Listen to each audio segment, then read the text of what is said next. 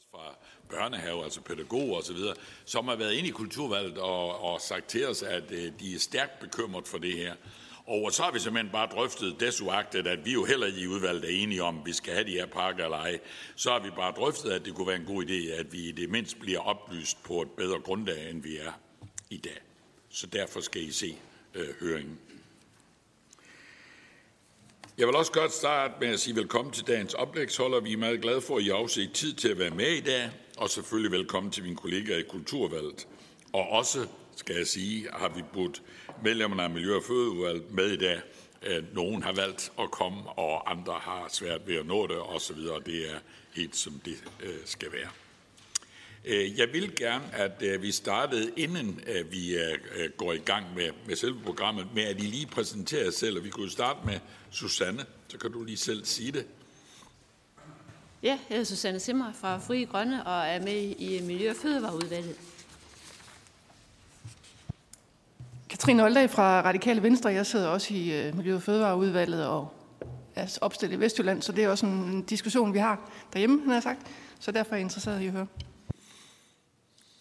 Kasper Aarhus, jeg er socialdemokrat. Jeg er miljøoverfører også fra Miljø- og Fødevareudvalget og har været en del i over diskussionen omkring øh, naturnationalparker generelt. Så det er selvfølgelig noget, der ligger mit hjerte nært. Mogens Jensen fra Socialdemokratiet, og jeg er Hans Christians næstkommanderende her i udvalget. Annie Mathisen, og jeg er fra Venstre, øh, valgt i Sydland og sidder i Miljø- og Fødevareudvalget.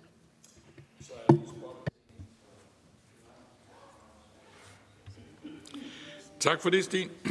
Og øh, så skulle jeg lige øh, sige et par ting, et par praktiske ting til jer. Nemlig, at øh, da det er et tæt pakket program, vi skal igennem i dag, og I kan også godt se, at der er ikke afsat nogle særlige pauser, så øh, man skal virkelig være opmærksom på at holde sig til den aftalte tid. Og samtidig skal jeg bede medlemmer om at være opmærksom på, at spørgsmål og svar formuleres kort og præcis. Og så vil jeg minde alle, der har logget på Teams, og vi har to, der er på Teams, øh, om at huske at slå mikrofonen på lydløs, når I ikke har ordet, fordi ellers kan det godt forstyrre høringen. Nu skulle vi jo så være startet med et oplag fra Miljøminister Lea Wermelin. Hun havde taget ja, men meddelte så i går ved frokosttid, at hun blev forhindret. Sådan er det med minister samtidig, at uh, så bliver de forhindret af noget, uh, de ikke altid selv uh, herover. Men hvad det end skyldes, det blander jeg med i. Men uh, hun kan i hvert fald ikke være her. Det er selvfølgelig ærgerligt, for det havde været rart at få startet høringen med et oplag fra den minister, der nu engang er ansvarlig for området.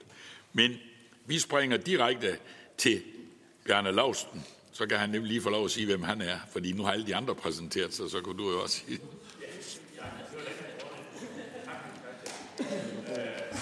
skal lige bruge mikrofonen. Ja, ja.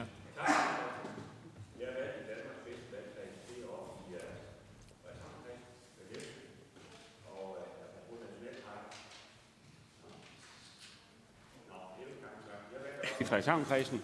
Og der er også spørgsmål om øh, nationalparker på Læsø i Skagen.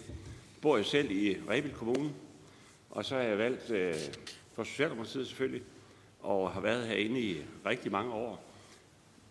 Næsten lige så mange som Hans Christian. 26. Tak. Ja, det er sandt. Jeps. Jamen, øh, så er vi klar. Jeg skal sige, at den første, der kommer på, det er Rasmus Ejernes, der er seniorforsker på Aarhus Universitet. Og han er medlem af den videnskabelige arbejdsgruppe, der er nedsat i forbindelse med etablering af nationalparker, naturnationalparker. Han er med via Teams, og værsgo Rasmus, ordet er dit. Tak skal du have, Hans Christian. Øhm, jeg skal sige lidt om, øh, hvorfor vi egentlig har de her, eller har fået de her naturnationalparker, set fra et biologfagligt udgangspunkt. Så vi har en biodiversitetskrise i Danmark. Det har vi også i, i verden, og øh, vi har også på Aarhus Universitet i DCE øh, lavet sådan nogle statusopgørelser over, hvordan det går med Danmarks biodiversitet. Både den øh, nationale biodiversitet med den danske rødliste, øh, og en gennemgang af alle de danske økosystemer, men også den natur i Danmark, som er beskyttet af EU's habitat- og fuglebeskyttelsesdirektiv, og vurderingen af, af den naturs bevaringsstatus, både naturtyper og arter. Og hver gang vi har lavet disse vurderinger, så viser det, at bevaringsstatus er øh, Øh, ringe, og at naturen faktisk, og biodiversiteten er i stadig tilbagegang. Årsagen er helt entydigt mangel på plads til naturen og til naturens egne processer. Så vi mennesker har simpelthen været så dygtige til at bruge al pladsen til vores formål, øh, mere eller mindre nyttige, men selvfølgelig især nyttige formål i landbrug og skovbrug, men også til vores fritidsinteresser og til vores byer og vores veje. Så der er ikke blevet noget plads tilbage til naturen, og man kan sige, at der er ikke noget sted øh, på det danske landareal øh, eller havterritorie, hvor naturen helt entydigt har første ret i Danmark i dag. Så har vi i 2007 fået øh, en nationalparklovgivning, øh, men den er det, som man i international fagsprog kalder en papir-nationalparklovgivning, fordi naturen ikke i danske nationalparker har nogen særlig øh, naturbeskyttelse, udover det, den havde i forvejen. Så det er mere sådan et sted, hvor mennesker kan mødes og tale om, hvad de synes om natur, mere end det egentlig er reel naturbeskyttelse, hvis man måler det med international målestok. Øh, det er jo derfor, at vi så har fået nu nogle naturnationalparker, som forsøger at gøre det, som vi i Danmark hidtil har forsømt, nemlig etablere nogle områder uden landbrug, uden skovbrug, uden jagt, og hvor naturen har første prioriteten. Øhm, der, der er jo to, to skridt i sådan en proces. Det ene det er at finde ud af, hvor skal det så være, at naturen har første ret. Øh, det er jo skide besværligt, fordi som jeg sagde før, så har vi mennesker jo faktisk øh, disponeret over alle arealerne, så der, lige meget hvor man forsøger at give naturen første ret, så, så er der nogle mennesker, der bliver ked af det. Øh, fordi det er der, de plejer at gå tur, eller cykle, eller ride, eller, øh, eller samle honning, eller hvad de nu plejer at gøre. Gå på jagt. Øh, men, men nu har vi fundet sådan 15 områder, og så det næste spørgsmål, det er, hvordan kan man så sikre, at naturen får mulighed for at udfolde sine naturlige processer, så der bliver levesteder for de her arter, der har det svært i den danske natur i dag. Og øh, der kommer ordet naturgenopretning, eller ecological restoration, så ind. Øh, så det vil sige, at, at i de her områder, der har jo været øh, jagt og landbrug og skovbrug i mange generationer af mennesker, der hvor vi nu lægger naturnationalparkerne. Så for at give naturen en chance for at komme tilbage, så vil man typisk genoprette, øh, sådan at man lukker dræn og grøfter, så vandet kan komme tilbage i landskabet igen, og at man genudsætter de her store landlevende planteæder, som vi mennesker har udryddet. Ikke kun i Danmark, men nærmest fra alle kontinenter på jorden. Jeg ved godt, der stadig er nogle elefanter eller løver i Afrika. Man skal med mig lede længe for at finde dem, eller betale en meget, meget dyr safari for at få lov til at se dem. Øh, der er næsten ingen store landlevende pattedyr tilbage. Men de spiller en nøglerolle i vores økosystemer, og dem prøver man nu at sætte ud i øh, naturnationalparkerne. Øh, det er, øh, det er dyr som bison og elg og krondyr og dårdyr, men også heste og kvæg, som repræsenterer, hvad kan man sige, stamformerne af de tidligere vilde øh, vildheste og urokser. Det kunne også have været vildsvin, hvis ikke vi havde haft et landbrug, som alligevel så sætter foden på bremsen der det er sådan øh, med dansk lovgivning, at der, der er stadigvæk så mange barriere for vild natur, at, at nu kommer øh, Naturstyrelsen nok til at sætte kastrerede dyr ud, fordi de er simpelthen bange for, at dyrene gør det, som de ellers gør i naturlige økosystemer. De parer sig og bliver til flere dyr, og så er man bange for, at man ikke kan finde en fornuftig måde at håndtere dem på, uden at komme i modvind. Så man kan sige, at allerede her, hvor vi skal starte med nogle naturnationalparker, hvor naturen skulle have første ret, så viser det sig, at det får den sgu nok ikke alligevel, fordi at øh, vi tør simpelthen ikke slippe naturen fri og lade den være vild.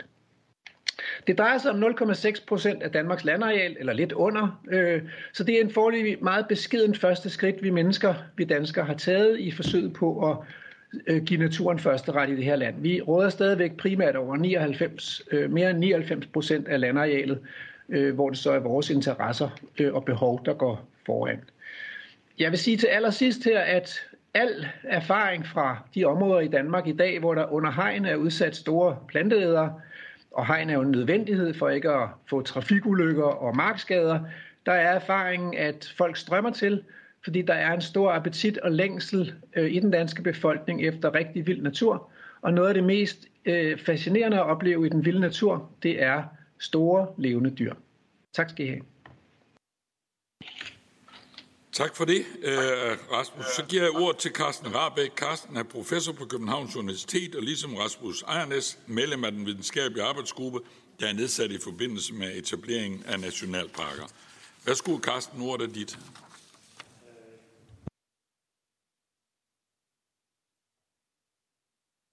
Det, uh, tak Hans Henrik, og tak for invitationen. Jeg kan sige, at jeg sidder også i, uh, som nyudpeget medlem af, af Biodiversitetsrådet, som I har nedsat. Øh, men jeg taler på vegne af mig selv og jeg er professor i biodiversitet på Københavns Universitet. Jeg har ikke koordineret det her med Rasmus, så vi kommer til at sige lidt af de samme ting. Det afspejler nok, at der er en meget stærk videnskabelig konsensus om nogle af de her ting. Men vi lever i en biodiversitetskrise på jorden, en global en.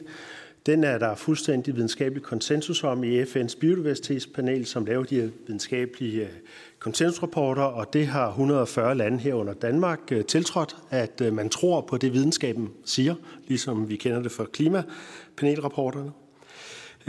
Og det hænger sammen med, at vi har ødelagt ca. 70 procent af jordens økosystemer. I Danmark ligger tallet nok på 95 procent og 20 procent af alle jordens arter er ved at uddø, og det er en situation, vi ikke har set siden øh, for 65 millioner år siden, hvor dinosaurerne forsvandt.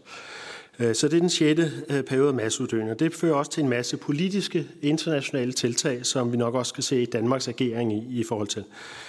Danmark er et, et meget rigt land. Vi har 37.000 arter, Øh, vi, vi anerkender, og der er nok 40.000 i alt. Øh, så vi har rigtig meget biodiversitet, vi har rigtig meget arter. Øh, til gengæld har vi også ufattelig lidt natur. Hvis vi ser på det væsentligste redskab i EU, der hedder Natur 2000-områder, så ligger Danmark isoleret i bunden med at udpege absolut mindst Natur 2000-områder. Vi ligger lige under 9 procent. Gennemsnit i Europa er, eller EU er 17 procent. Øh, lande med tilsvarende befolkningstætheder øh, ligger op omkring de 17 procent, så det er ikke fordi vi er mange mennesker, det er mere hvad vi har gjort. Øh, til gengæld så er cirka 50 procent af de områder, vi har udpeget, det er produktionsmarker og produktionsskov og Københavns golfbane har vi også udpeget til Natur 2000 områder. Og så har dansk natur det rigtig skidt. Hvis vi ser på det europæiske miljøagentur, der sammenstiller data fra det, der bliver indrapporteret fra EU-landene, så, øh, så ligger vi sidst i Europa med kvaliteten. Øh, der er kun 6-7 procent af den danske natur, der, der har det godt. Der ligger vi nede sammen med Belgien. Resten af landet ligger meget højere. Og hvis vi ser på skovene, Danmark er et skovland, så øh, har vi en lang række naturtyper af skove, og de er indrapporteret som alle i stærkt ugunstig bevaringstilstand. Det er 100 procent.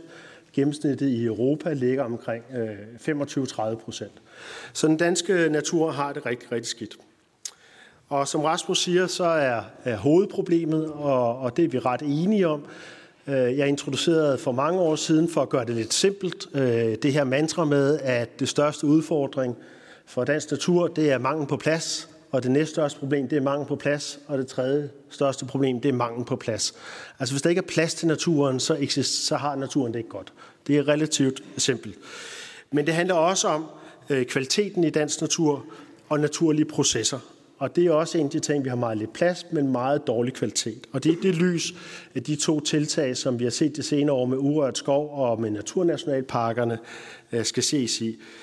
Det handler i høj grad om at bringe vandet tilbage på landet. Hvis der ikke er vand på land, er der ikke liv på land. Så vi har drænet det danske land fuldstændig. En af de væsentligste tiltag overalt for at skabe de her naturlige processer er at få vandet tilbage.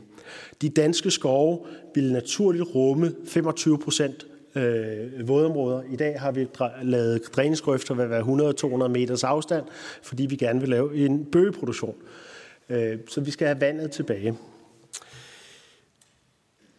Og så har vi brug for områder, hvor naturen har første prioritet. Altså hvor det er det, det går ud på. Det er ikke det samme som, at man ikke har friluftsaktiviteter og alle mulige andre aktiviteter, for de går ifølge min faglige vurdering rigtig øh, pænt hånd i hånd, selvom der er nogle ting, der skal snakkes om.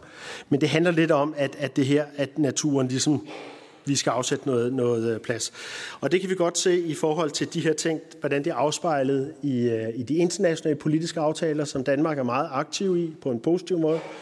Vi er på vej med en, øh, en COP-aftale med 145 lande, som øh, er ved at beslutte, at 30 procent af, der skal afsættes 30 procent plads til naturen på land og på vand. I EU har vi i oktober øh, 2020 fået en EU-biodiversitetsstrategi, som Danmark også har tiltrådt, som siger 30 procent afsat på land og vand til naturen. Her er 10 procent strengt beskyttet. Det er så de politiske mål, og det er jo sådan set dem, vi som forskere sidder og siger, hvordan kan man så gøre det. Så vi er jo kommet i gang med, øh, med nogle indsatser urørt skov. Øh, der bliver der arbejdet med det her tal, 75.000 hektar, som kommer fra en, en rapport, jeg har lavet sammen med kollegaer for en del år siden, der siger, at det er det, der mindst skal til for at få en, en indsats. Og, øh, og det er Venstre regeringen gået i gang med, og den nuværende regering er ved at, at føre, til, føre det igennem. Det er 1,7 procent, og Naturnationalparken det er 0,7 procent, og så overlapper det, og så er vi nede på 2 procent. Så vi har lidt et mål op til de 10 procent, og også til de 30 procent. Så ved vi også fra den forskning, vi laver sammen med Campus Universitet, at for at det kan lykkes på lang sigt, er det utrolig væsentligt, at der er befolkningsopbakning. Og så kommer vi ind i den her diskussion omkring hegnene og dyrene og friluftslivet. Og det er utrolig væsentligt, at det ikke bliver en stopklods på, at man ikke vil noget, men man får en positiv fremadskridende øh, handling på de her, hvor alle parter ligesom siger, at vi vil godt Jeg skal bidrage. lige sige, Carsten, du skal nok til at runde af. Ja, og jeg vil runde af. Øh, og det, de ved forskningsmæssigt, at det er det, der skal til for, at der bliver en succes. Så derfor er den her diskussion, der er her, rigtig, rigtig god. Tak for det. Tak for det. Tak for øh, dit indlæg, Carsten. Så går vi øh, videre, fordi øh, det her var jo to oplag, der skulle informere lidt om baggrund for etableringen af national, øh, naturnationalparker. Nu skal vi så høre fra to af de kommuner, hvor der efter planen skal være naturnationalparker. Først har vi Bent Hansen fra øh, borgmester i Gribskov Kommune. Værsgo. Tak for det, og tak for invitationen til at deltage i dag. Jeg er som sagt Bent Hansen og borgmester i Gribskov Kommune. Jeg vælger at holde mit fokus på nationalparkerne i min og i kommunens nærområde. Gribskov Kommune ligger på toppen af Sjælland og er en del af Region Hovedstaden. Og med de cirka 41.000 indbyggere og på kun 28.000 hektar, der er kommunen relativt tæt befolket, og samtidig så er det på mange måder en forstad til København, så naturen er ofte tæt pakket med mennesker fra Nordsjælland og København. Skovarealet i kommunen det udgør mere end en femtedel af kommunens areal, så det er rigtig vigtigt, at bevægelsesfriheden ikke begrænses for borgerne i området, hvis det naturlige liv skal bevares. Gribskov som, som kommune har jo netop navn efter en af Danmarks største skove og reelt en rest af det vældige vildnis, der i oldtiden dækkede hele Nordsjælland. Og vurderingen går på, at der kommer mellem 600.000 og 700.000 besøgende i området hvert år. En anden vigtig ting, det er, at i skoven der findes blandt andet en af UNESCO's verdensarv, nemlig Parforce-jagtlandskabet, som består af omkring 120 km jagtvej af et sindrigt udviklet system, som oprindeligt blev udviklet af Christian den 5. efter inspiration fra den franske konge Ludvig den 14., også kaldet Solkongen. Dette unikke Parforce-jagtlandskab det har ikke været på UNESCO's liste i mange år, og jeg mener faktisk først, det blev anerkendt så sent som i 2015. Og Gribskov Kommune de giver faktisk 60.000 kroner om året til bevarelse af dette system. Så kan man jo ikke lade være at tænke på, hvis man nu begynder at sætte hegn op, kan det par forsejagtlandskab så bevare sin status, hvis Naturnationalparken Gribskov bliver en realitet, og der sættes 22 km, 2,5 meter højt hegn op? Det ved jeg ikke. Og vi kan sige, at det vides ikke på nuværende tidspunkt. Og jeg har fået oplyst, at kulturministeren har svaret det her på spørgsmål, at der foreligger endnu ikke en udtalelse fra UNESCO i forhold til etableringen af Naturnationalpark i Gribskov. Slots- og Kulturstyrelsen har anmodet styregruppen for verdensafstedet om at foretage en såkaldt Habitat Impact Assessment, i hvilket omfang hegn og lover i Nationalparken kompromitterer. Parforcejagtlandskabet. Så vi ved det ikke. Og jeg synes virkelig set fra et kultursynspunkt, at det, det skal vi altså passe på at værne om, for der er ikke ret mange steder, der er UNESCO's verdensarv i Danmark. Og i Gribskov, der blev vi jo lidt af en tilfældighed opmærksom på, at der var hegnede områder på vej i vores skove. Først og fremmest i Gribskov. Så det endte jo med, at vi indgav et høringssvar, og vi behandlede det i byrådet.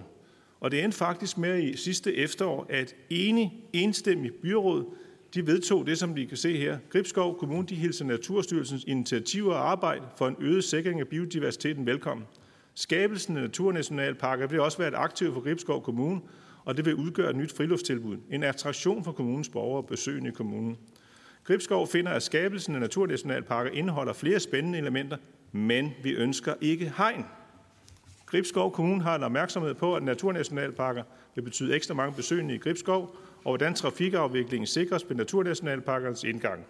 Gribskov Kommune vil opfordre til en nærmere dialog om dette. Jeg kan sige, at den dialog har ikke været der endnu. Hvis vi så tager det næste punkt her, de væsentlige kritikpunkter i forhold til etablering af hegn. Et, det er jo dyrevelfærd. Udsætning af tamdyr bag hegn uden fodring og med dispensation for dyrevelfærdsloven, samt tilladelse til at udføre et flokbaseret tilsyn frem for et individuelt tilsyn – det kan føre problemer med dyrevelfærd uden mulighed for retsforfølgelse. Udsatte tamme dyr er ikke vilde dyr. Det er allerhøjst forvildede dyr, men de er stadigvæk vores ansvar. Brugeradgangen den begrænses.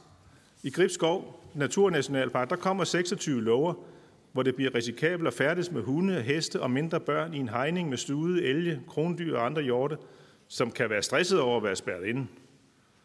Noget så vigtigt som aktiviteter ude i skoven, altså ryttere, rideskoler, stavgængere, mountainbikere, orienteringsløber og andre aktive foreninger, de får begrænset mulighed for at beskytte skoven.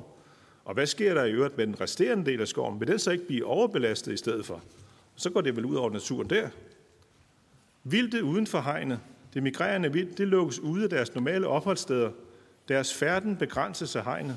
Jernbanen i Gribskov ligger tæt op ad hegnet, og vejene fører gennem skoven i Gribskov. Så risikoen for færdselsuheld resulterer i, at vildte går til nabomarkerne for at søge føde. Risiko for vildt i deres forsøg på passage vil sidde fast i hegnet. Det har vi også hørt. Jeg ved det ikke. Så hegn, det er no-go. Dyr bag hegn, det er tamme dyr. Vilde dyr, de går frit i naturen. Vi støtter os naturligvis også til professionelle dyrlæger, som har en dagligdag med tilsyn af dyr. Det giver jo ingen mening med en særlov, som giver reduceret tilsynspligt for dyr i naturnationalparker. Hvordan skal vi som kommune kunne forsvare det, hvis øh, landmand Pedersen han har et sygt dyr liggende på marken? Så siger vi til ham, det må du ikke, det kommer vi efter dig. Men hvis det ligger inde på den anden side af hegn, okay, så er det helt i orden, så lader vi det være. Det går ikke noget. Det kan vi ikke forsvare som myndighed. Og en sidste ting, jeg vil nævne her, det er den helt jordnære udfordring med at dele skoven, det er Natur 2000-områder. Så ønsker man at etablere hegn i Natur 2000-områder, og man ønsker bygninger til dyrene og lignende. Jeg vil sige, for andre sider i det kommunale, kommunale liv, hvis der er nogen, der søger om tilladelse til at bygge noget i Natur 2000-områder, så skal jeg lige love for, at hammeren den falder, for det må man altså bare ikke. Men lige så snart det er på statens område i skovene, så må vi sørge godt gøre det. Så fra min side og fra Gribskov Kommunes side, så hilser vi naturnationalparker velkommen, og vi ønsker gerne mere natur, men hegn, glem det. Det er et klart budskab herfra. Tak.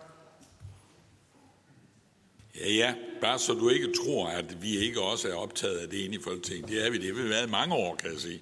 Øh, men, øh, men vi har jo nogle forskellige synspunkter, og det har man øh, sikkert også ude i kommunerne. I hvert fald springer vi nu over til en anden borgmester, nemlig øh, Sydjurs øh, borgmester, øh, Michael Stikker Jensen, som vil sige lidt omkring, hvordan han ser det. Værsgo, Michael. Ja, tusind tak for det, og tak fordi jeg også må være med øh, her fra Sydjords Kommune, hvor jeg øvrigt kan se udenfor, at det sneer. Så kan vi vide lidt om det. Jeg er rigtig glad for at være en del af den øh, åbne høring omkring øh, Naturnationalparker i dag. Naturen den tilhører os alle sammen, og den er en af de største gaver, vi giver videre til de kommende generationer. Derfor er det også godt, at Naturstyrelsen gennem høringer og borgerinddragelse påtager sig sit ansvar på tilrettelæggelse at gennemføre en bred og grundig borgerinddragelse i arbejdet. Det er ekstremt vigtigt øh, for os her i Syddjurs. Jeg er også glad for, at I i Folketinget interesserer jer for øh, projektet. Det er øh, rigtig vigtigt.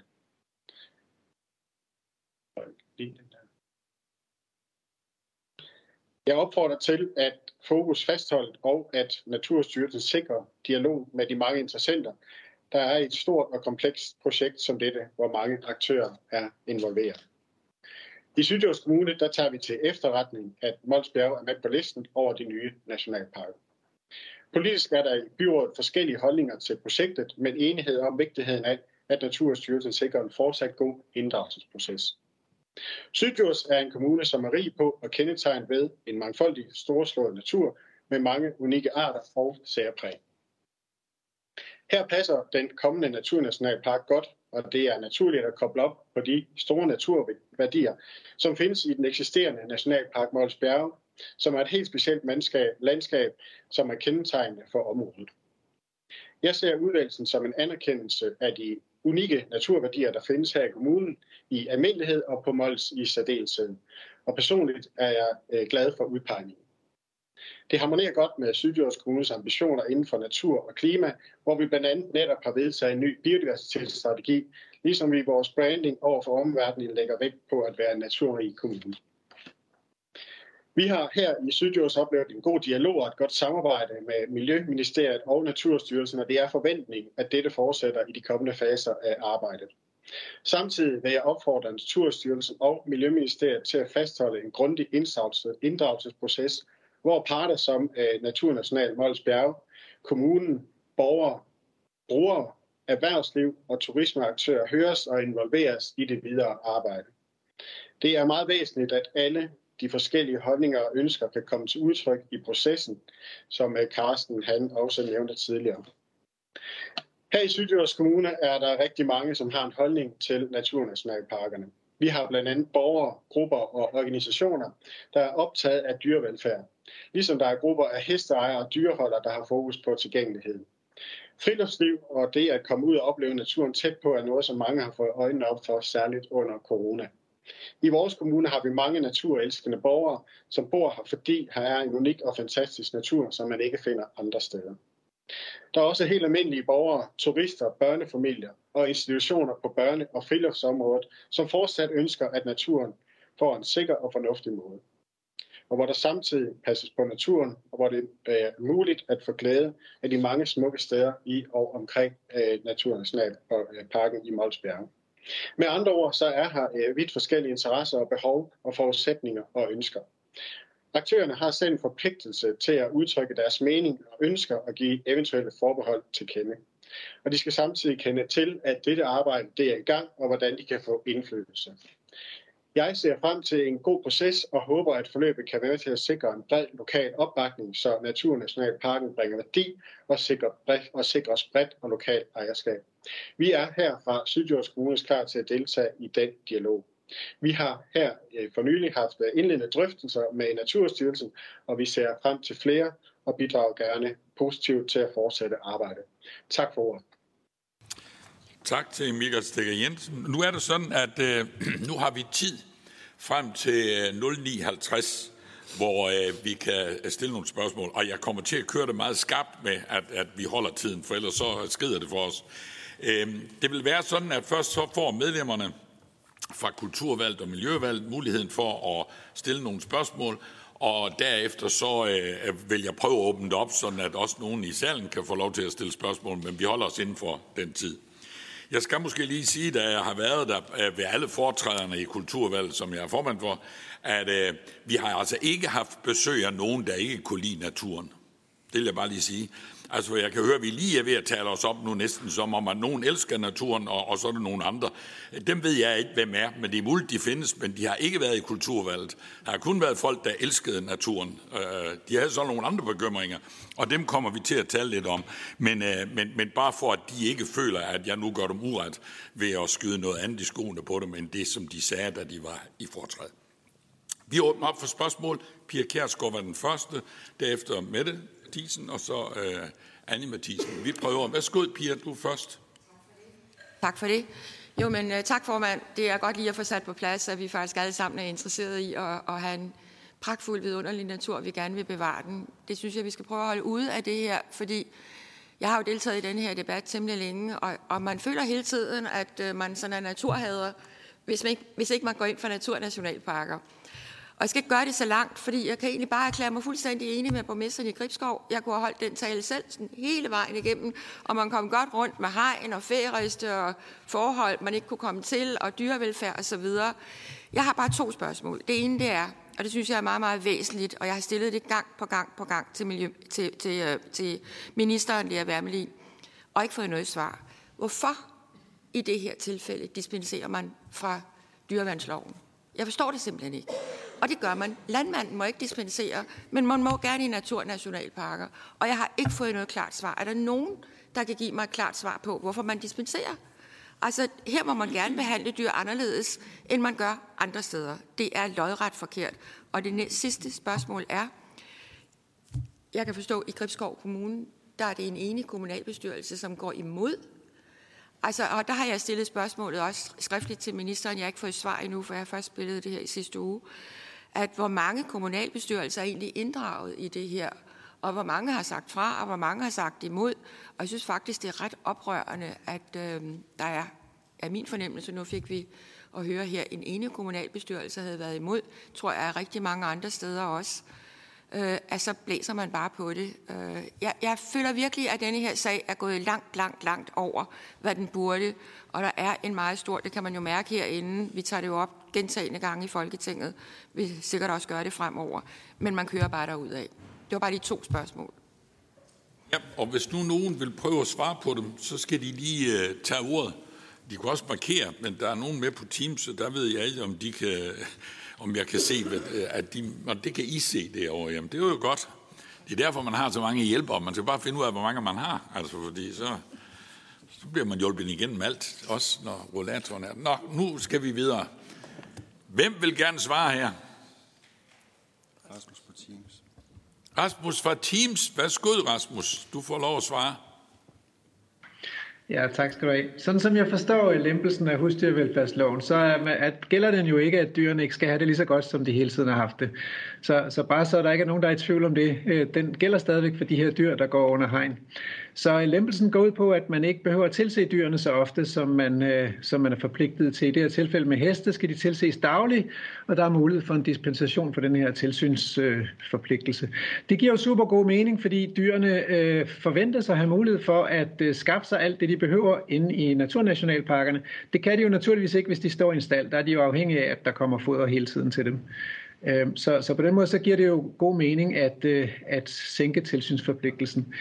Øhm, I forhold til, øh, til, det, til det her med hegn og, øhm, og dyr, som jo øh, melder sig hele tiden, så kan man sige, at det, det er jo en beslutning, om vi, om vi ønsker at give plads til de store dyr eller ej. Men, men hvis vi skal give plads til dem, så synes jeg, at man skal kigge til, til nogle af erfaringerne fra, det, vi behøver ikke at opfinde den dybe tallerken, men vi kan jo kigge lidt ud i verden og så se på, hvordan organiserer man så de steder i verden, hvor man har givet plads til store, besværlige dyr, hvad enten det er store planteæder eller store rovdyr. Og næsten alle steder i verden, der organiserer man sig med et hegn, fordi vi mennesker ikke kan have de her dyr rendende rundt ud på marker og veje. Øh, men det er selvfølgelig altid en politisk beslutning, om vi så synes, at, øh, at vi, vil, vi vil tåle dyrene, eller om vi slet ikke vil tåle dem nogen steder, hverken indenfor eller uden for hegnene.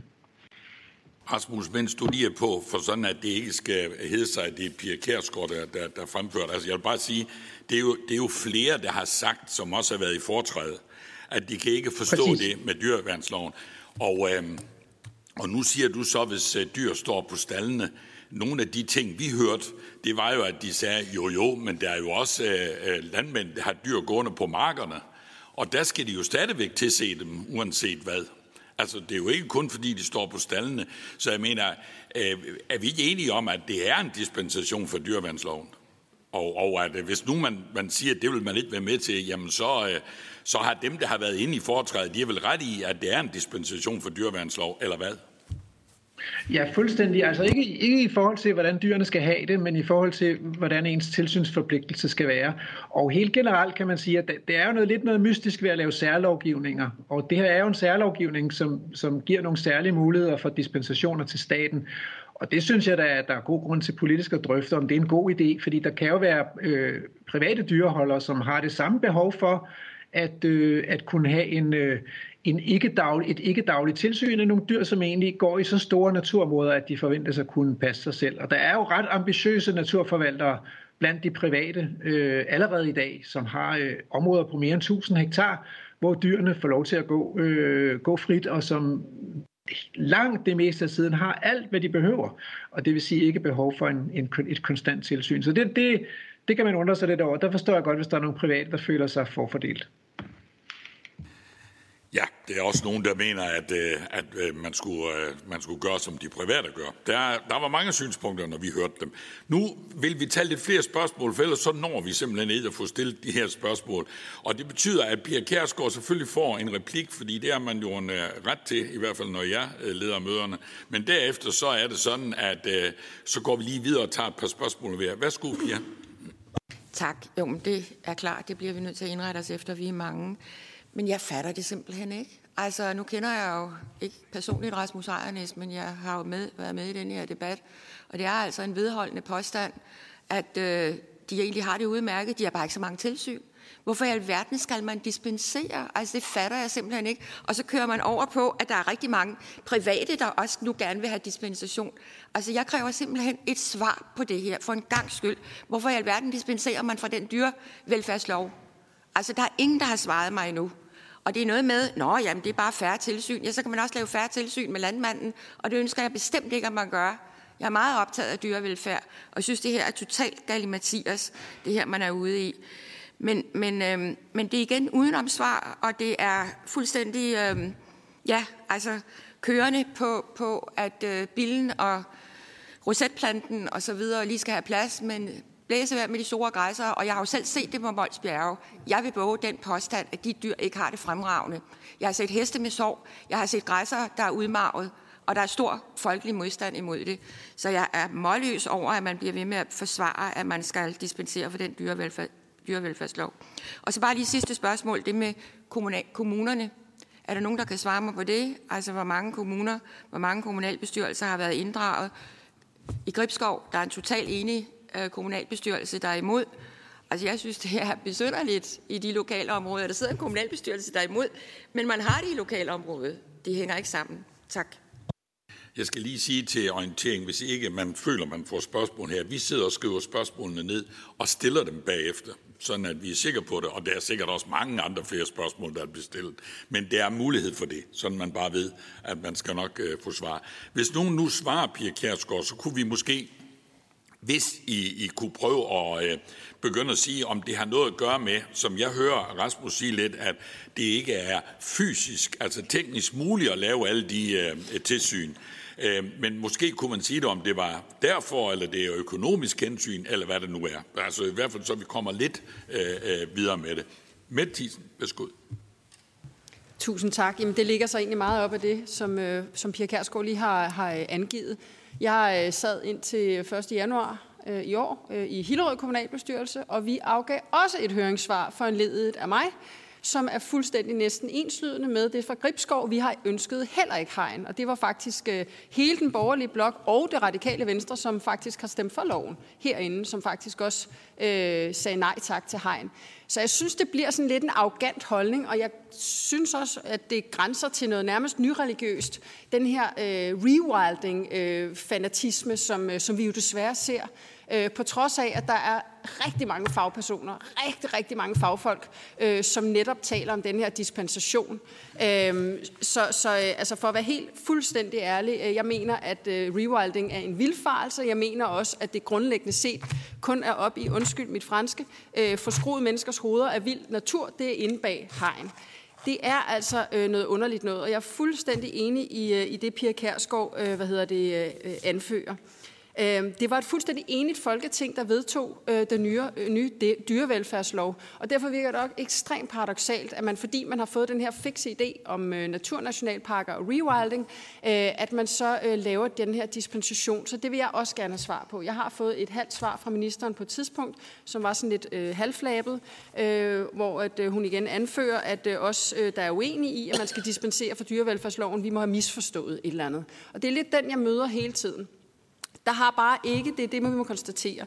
I Nye Borgerlige er vi ikke imod naturnationalparker, men vi er imod hegn, og vi er imod at det, at man dispenserer øh, fra dyrevelfærdsloven. Så der må være nogen, der kan svare øh, konkret øh, på det her. Øh, har man inddraget de øh, øh, forskellige kommunalbestyrelser? Hvad hvis kommunalbestyrelsen ret tydeligt, som både Gribskov og Hillerød, siger nej tak? Hvad gør man så? Øh, og, øh, og har man tænkt sig i øvrigt at lave ændringer i forhold til det her, øh, når kommunalbestyrelserne de faktisk klart og tydeligt øh, siger fra? Øhm, og, øh, og, og jeg, jeg ja. synes simpelthen ikke, det giver nogen mening, at man dispenserer. Så det, er bare, det har jeg bare simpelthen bare brug for at få et svar på igen, fordi alt den problem, altså undskyld Hans Christian, men jeg bare for, for at sige, alt det, som øh, al, rigtig meget af de bekymringer, der ligger fra, fra os, som, øh, som ikke ønsker, at dyrene skal gå og lide, som man eksempelvis har set i Mols Bjerge, så ja. kunne man bare fjerne den mulighed for dispensation, og det kan jeg stadigvæk ikke øh, få svar på, hvorfor man ikke bare gør det. Jeg er bare nødt til at sige til medlemmerne, at jeg vil bede jer om, men det er jo jeres fri ret, men jeg vil bede jer om at stille spørgsmål til dem, der har holdt indlægene, fordi de politiske repræsentanter, som skal forsvare det her, de er her ikke. Og vi skal nok stille spørgsmål til dem, men vi kan bare ikke forvente, at dem, der sidder her i dag, skal kunne svare på politiske spørgsmål. Det kommer de ikke til. Og, og derfor beder jeg bare om det. Men jeg, I er jeres fulde ret, og jeg forstår det godt. Og til jer, der sidder oppe i panelet, vil jeg bare sige, det her, det er simpelthen ikke ualmindeligt. Det er sådan, det altid er, når vi diskuterer de her naturnationalparker. Så engageret er Folketinget. Jeg kan love jer for, at bølgerne går højt, ligegyldigt hvor man er henne. Anne Mathisen er den næste. Værsgo. Ja, tak formand, og Jeg skal forsøge at undgå at tale helt så lang tid, men jeg er enig med det, som, øh, som både Pia Kærsgaard øh, og for den sags skyld og Mette Thiesen har været inde omkring. Så det skal jeg lade være med at gentage. Nu et par spørgsmål, og øh, måske til Carsten Rabeck og Rasmus Ejernes.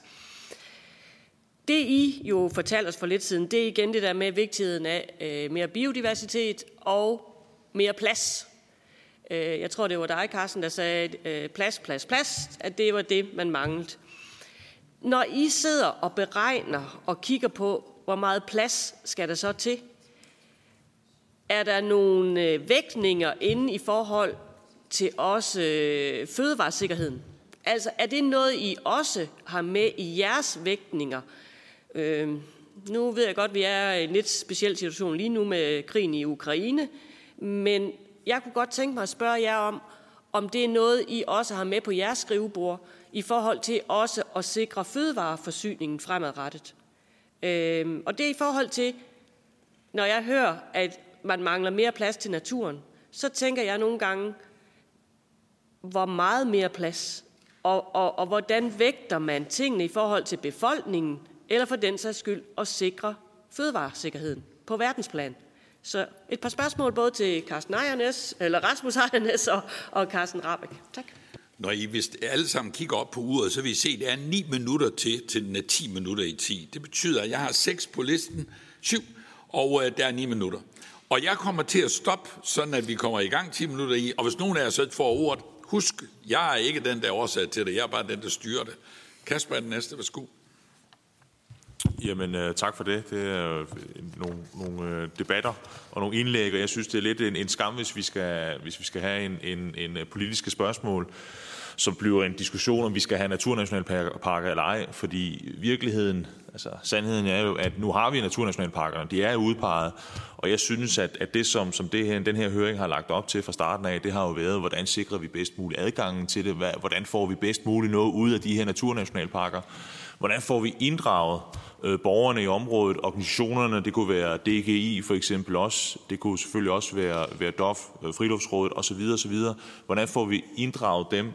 Bedst muligt? Jeg synes egentlig også, at sådan en, en, en øh, øh, program i sidste uge, hvor der egentlig også var et punkt, som, som omtalte, at, at øh, hvordan inddrager vi bedst muligt lokalområdet og de organisationer til at få, få, få få bedst muligt og mest muligt ud af naturnationalparkerne, så alle borgere de føler sig hørt og set. Mit spørgsmål det er, øh, hvordan kan vi bedst muligt øh, inddrage, og hvad skal vi bedst muligt, eller hvad skal vi gøre for at inddrage øh, hvad hedder det nu, øh, borgerne i området, øh, for at få så god adgang som overhovedet muligt. For det er noget, der ligger mig til sinde, altså på sinden.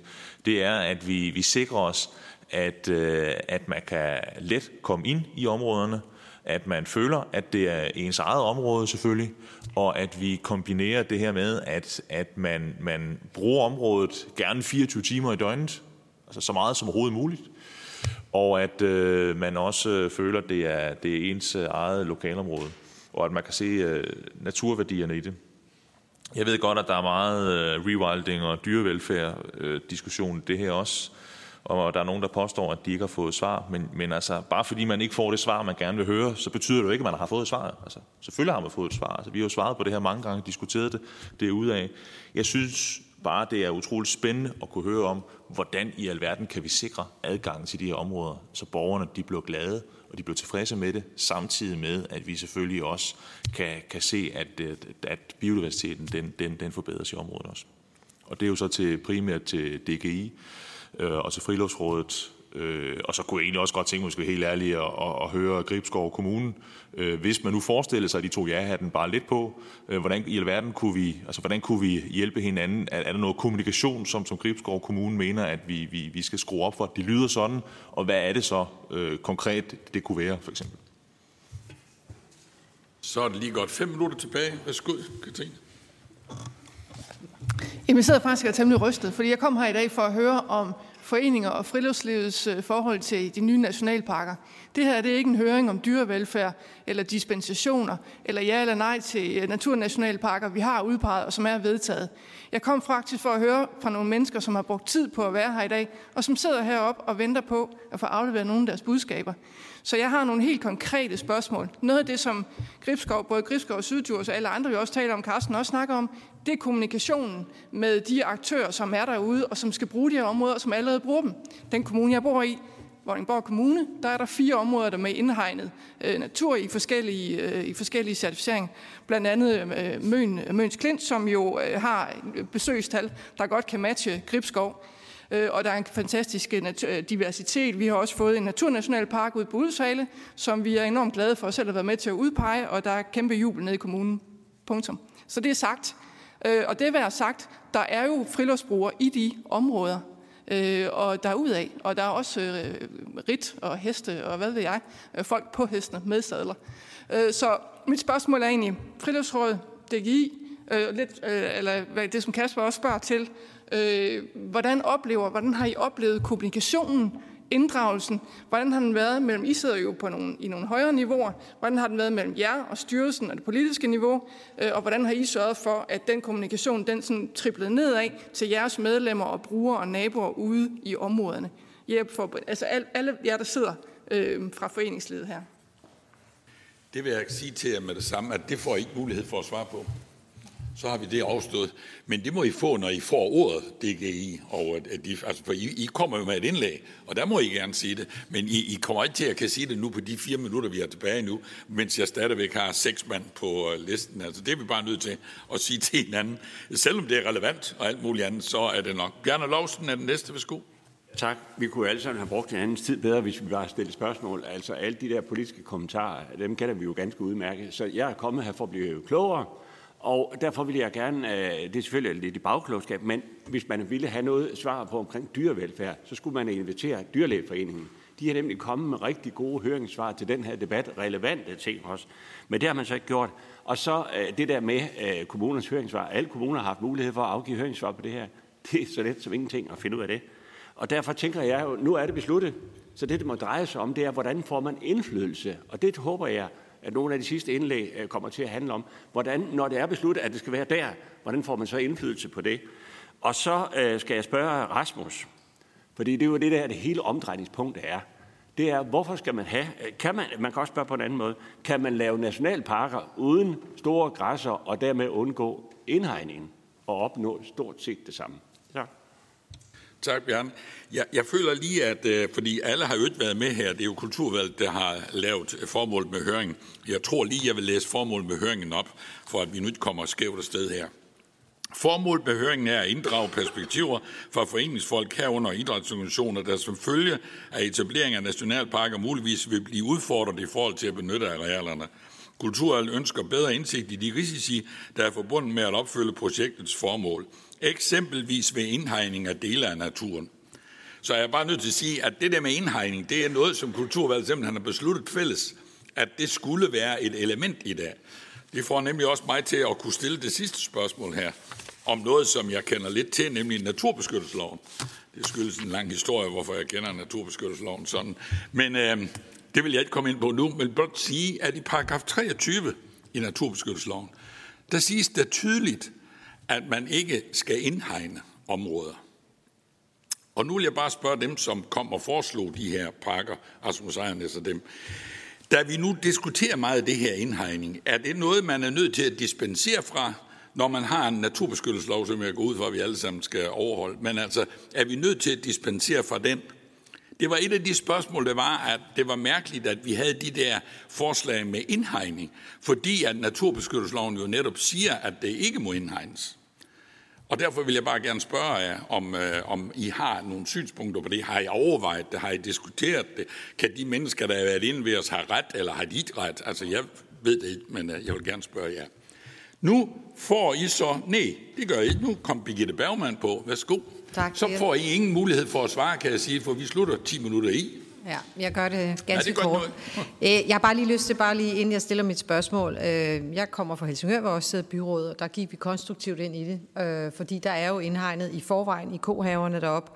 Jeg er selv hest, og vi rider, veninderne og jeg, og det fungerer faktisk rigtig fint. Det er faktisk en rigtig fed oplevelse at kunne komme så tæt på dyrene, som man ellers stiger stille, når man sidder på hesten.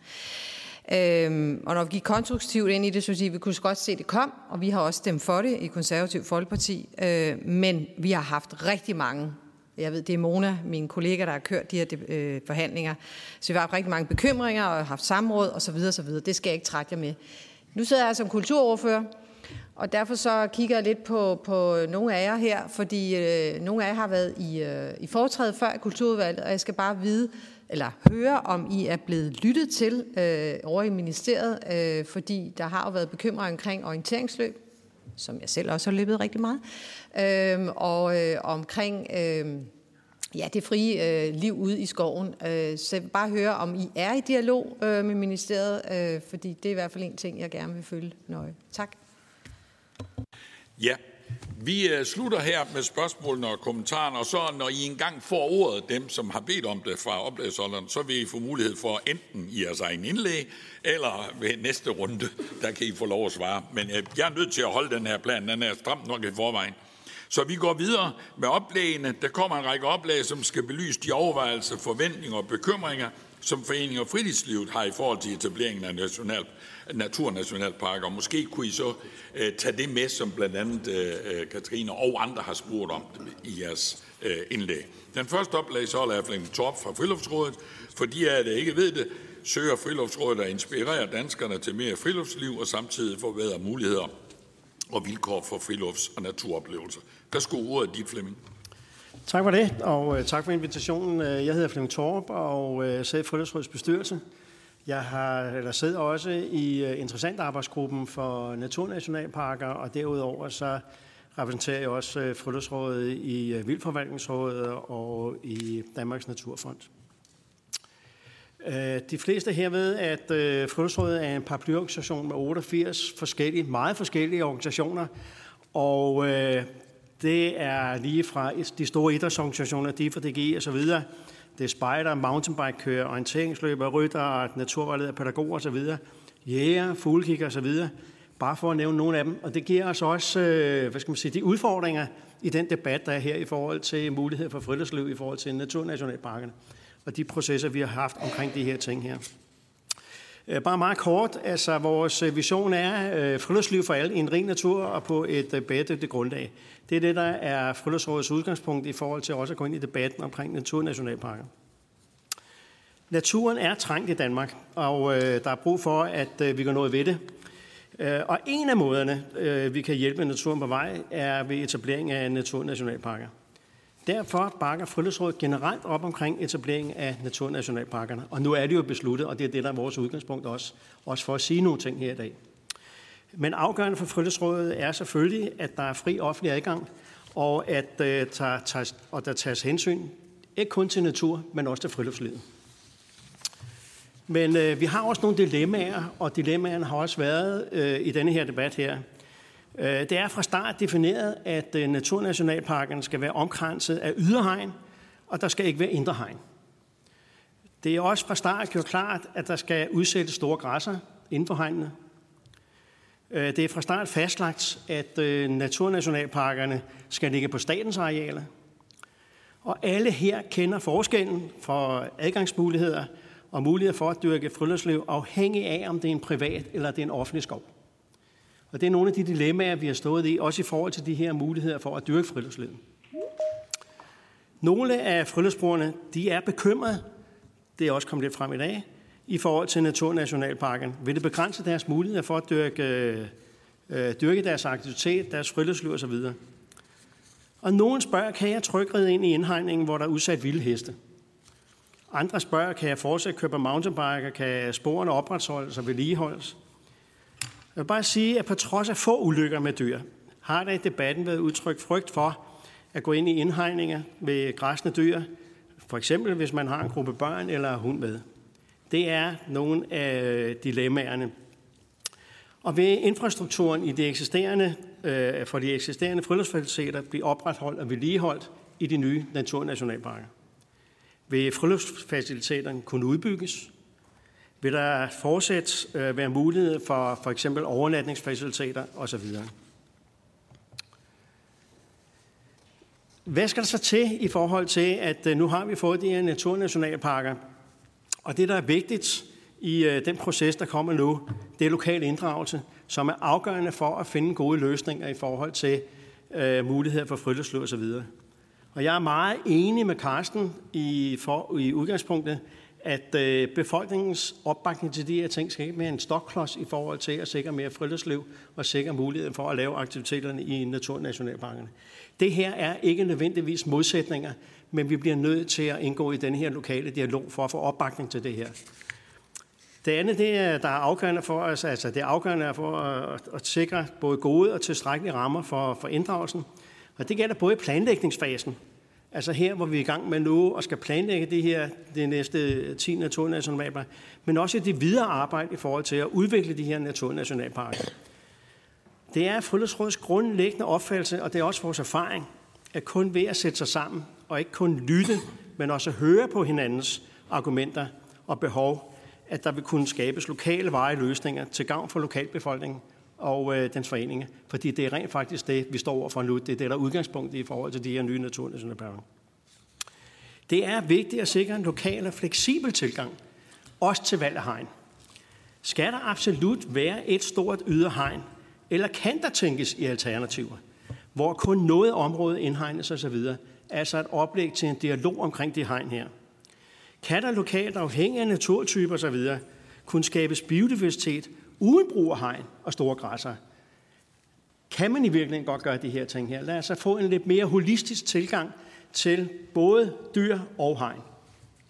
Og så, til at runde af, ja, og så savner vi muligheden for inddragelse af kommunale og private arealer. Øh, Friluftsrådet øh, lægger som udgangspunkt øh, vægt på, at der skal være plads til både friluftsaktiviteter som hidtil osv. Okay.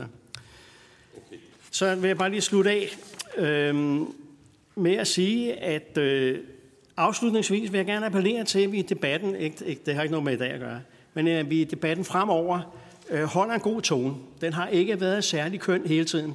Det gælder både pressen og de sociale medier osv. Og øh, jeg vil godt opfordre til, at vi har respekt for, at andre kan mene noget andet end en selv. Fordi det er vigtigt i forhold til, at nu får vi de her naturnationalparker, også i forhold til lokal inddragelse osv., at vi får en god debat omkring de her ting her. Tak. Tak for det, Flemming. Jamen, jeg tror også, at du sætter point på det. Jeg vil bare igen sige, at dem, der har været inde ved os i kulturvalget, det de har kritiseret, når de har diskuteret det, det er, at de ikke er blevet inddraget. Det ved vi ingenting om endnu, om det er rigtigt eller ej, men jeg siger bare, at det er det, det har været som en rød tråd gennem alt det, de har sagt. De har følt, at de ikke blev inddraget. Og øh, da jeg er gammel lærer, så vil jeg sige, øh, der er mange gange, der har jeg også som lærer troet, at jeg havde inddraget nogen. Øh, men øh, det er sådan set ud fra mit eget vindue. Hvorimod dem, der skulle inddrages, de oplevede, at de slet ikke var blevet Og sådan kan vi mennesker jo godt have det lidt forskelligt. Men bare for at sige, så I husker, at dem, der har været ind os, det er det, der har båret igennem, det er, at de mener, at de ikke har været inddraget. Ja, og det er derfor, jeg siger bare, at det er også det, der var i kulturvalg. Nu mødes vi jo bare ikke i kulturvalg, fordi du er fra miljøvalg. Men jeg siger bare, at det, det, det, det, det. Så det er fint. Den næste, der skal have ordet, det er fra Danmarks Jægerforbund, og det er øh, Kirsten Skovsby. Værsgo, Kirsten. Øh, mange tak for invitationen til Danmarks Jægerforbund til at komme her og give vores input i dag. Mit navn er, som I kan se, øh, Kirsten Skovsby, og jeg repræsenterer Danmarks Jægerforbund, når det, øh, emnet er naturnationalparker. Jeg sidder også i interessentarbejdsgruppen øh, nedsat af ministeren. Lad mig slå helt fast. Danmarks Jægerforbund er meget glad for initiativerne om at skabe såvel urørt skov som naturnationalparker. Vi er ligesom øh, mange andre særdeles bekymret for de seneste årtiers udvikling, der har vist en væsentlig reduktion i biodiversiteten. Og vi er helt enige i, at der skal gøres noget for at stoppe tilbagegangen. Og etablering af naturnationalparker er Øh, set fra vores side et godt middel til at skabe mere vild natur. Et tiltag, vi som jæger bakker op om. I oplægget til den her høring står der, at I gerne vil høre om, hvilke overvejelser og bekymringer vi har i forbindelse med etableringen, herunder risici, der er forbundet med at opfylde projektets formål, eksempelvis hegningen, og at dele af, af hegningen af dele af naturen, så store dyr kan leve frit. Lad mig starte med det sidste. Der, det er ingen hemmelighed, at mange jæger har været bekymret for høje hegn.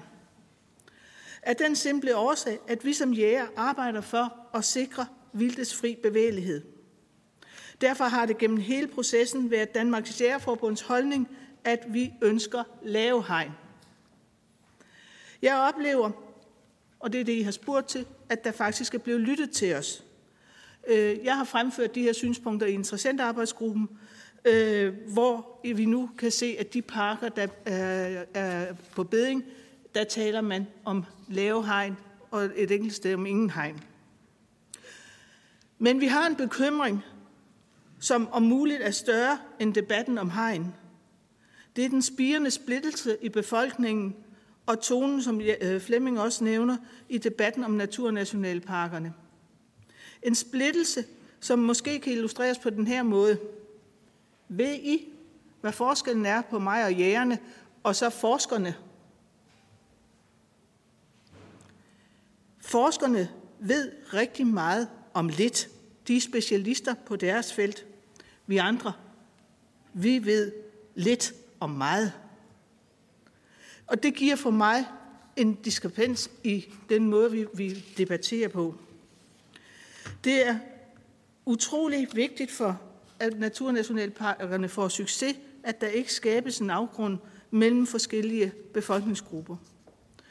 Vi har alle en opgave med at skabe opbakning til naturnationalparkerne. Et af midlerne hertil er at sikre indflydelse til, de, interesse, øh, til interessenterne, både nationalt og lokalt. At sikre indflydelse er en lang og sej proces. En proces, som kræver tålmodighed fra alle parter. Lad os derfor bruge erfaringerne, vi gjorde, da vi etablerede nationalparkerne, hvor der også blev oplevet modstand, men hvor arbejdet med udformningen af parkerne gennem indflydelse har vist et utroligt dybfølt engagement for parkernes drift og udvikling i dag.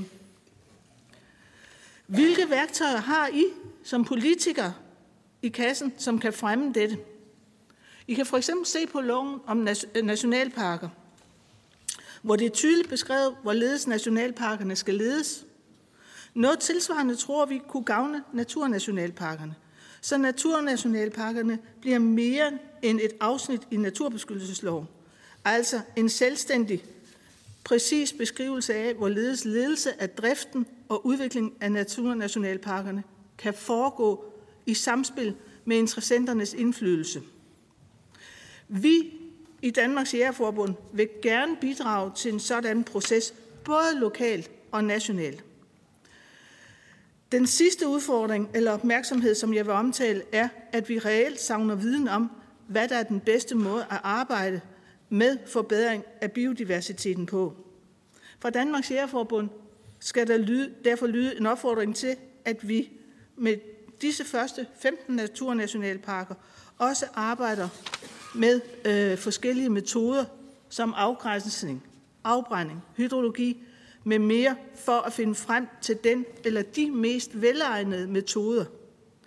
Jægerne vil gerne bidrage, hvis der er behov for for eksempel indsamlingen af data. Du er også nødt til at runde af nu, Kirsten, fordi ja, nu er de gået. I forbindelse med vildtællinger og lignende. Fra Danmarks Jægerforbund skal der lyde til lykke til os alle sammen med de første 15 naturnationalparker. Tak for ordet. Det var ordene fra øh, Kirsten Skovsby. Så går vi videre til Knud N. Flensted, biolog, Dansk Ornitologisk Forening. Værsgo, Knud. Ja, mange tak. Ja, ingen øh, kan vist være i tvivl om, at øh, biodiversiteten og naturen er trængt, og det gælder også fuglene, som jeg selvfølgelig er fortaler for. Men det vil jeg ikke tale ret meget om lige nu. Jeg vil tale om dem, som øh, nyder naturen, øh, ønsker at opleve naturen og opleve fuglelivet. Og der er det jo sådan, at øh, vores natur, ved man fra undersøgelser, besøges af før corona, og der er over hvad, 100 millioner besøg i naturen om året. Og under corona her, der har man talt om en fordobling af antallet af besøg, så vi ligger altså et eller andet sted mellem 150 og 200 millioner besøg i naturen.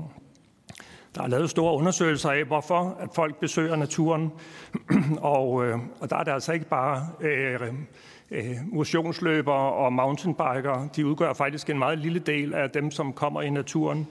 Omkring 70 procent af alle dem, der kommer i naturen, er, altså, man har spurgt, øh, hvorfor de kommer der, og de nævner, at det er ønsket om fred og ro og stilhed og naturoplevelser, som er den primære grund til, at de opsøger vores skove og naturen øh, som helhed.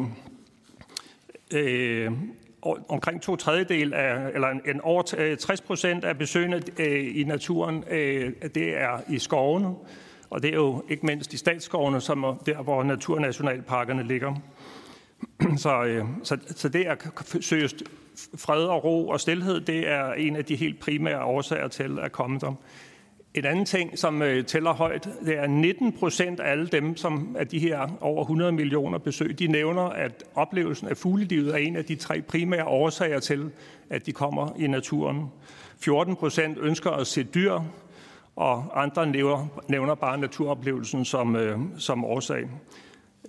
Så, så det er en meget stor del af, af dem, der kommer der, der kommer der på grund af naturen og biodiversiteten. Og det synes jeg er husk, vigtigt at huske som en stor del af brugerne af naturen, at, at den rige natur, det rige fugleliv, det rige biodiversitet, det er faktisk vores optimale oplevelsesplads i naturen. Altså ligesom golfspillere ønsker golfbaner, og mountainbikere ønsker mountainbike-ruter, så er der altså 70 procent af de besøgende, de ønsker stillhed og natur og biodiversitet. Og det største oplevelse, de kan få, er nævnt i en af de her undersøgelser, det er at se store dyr som hjorte og ørne og grævlinger, øh, og det kan man kun i den rige natur.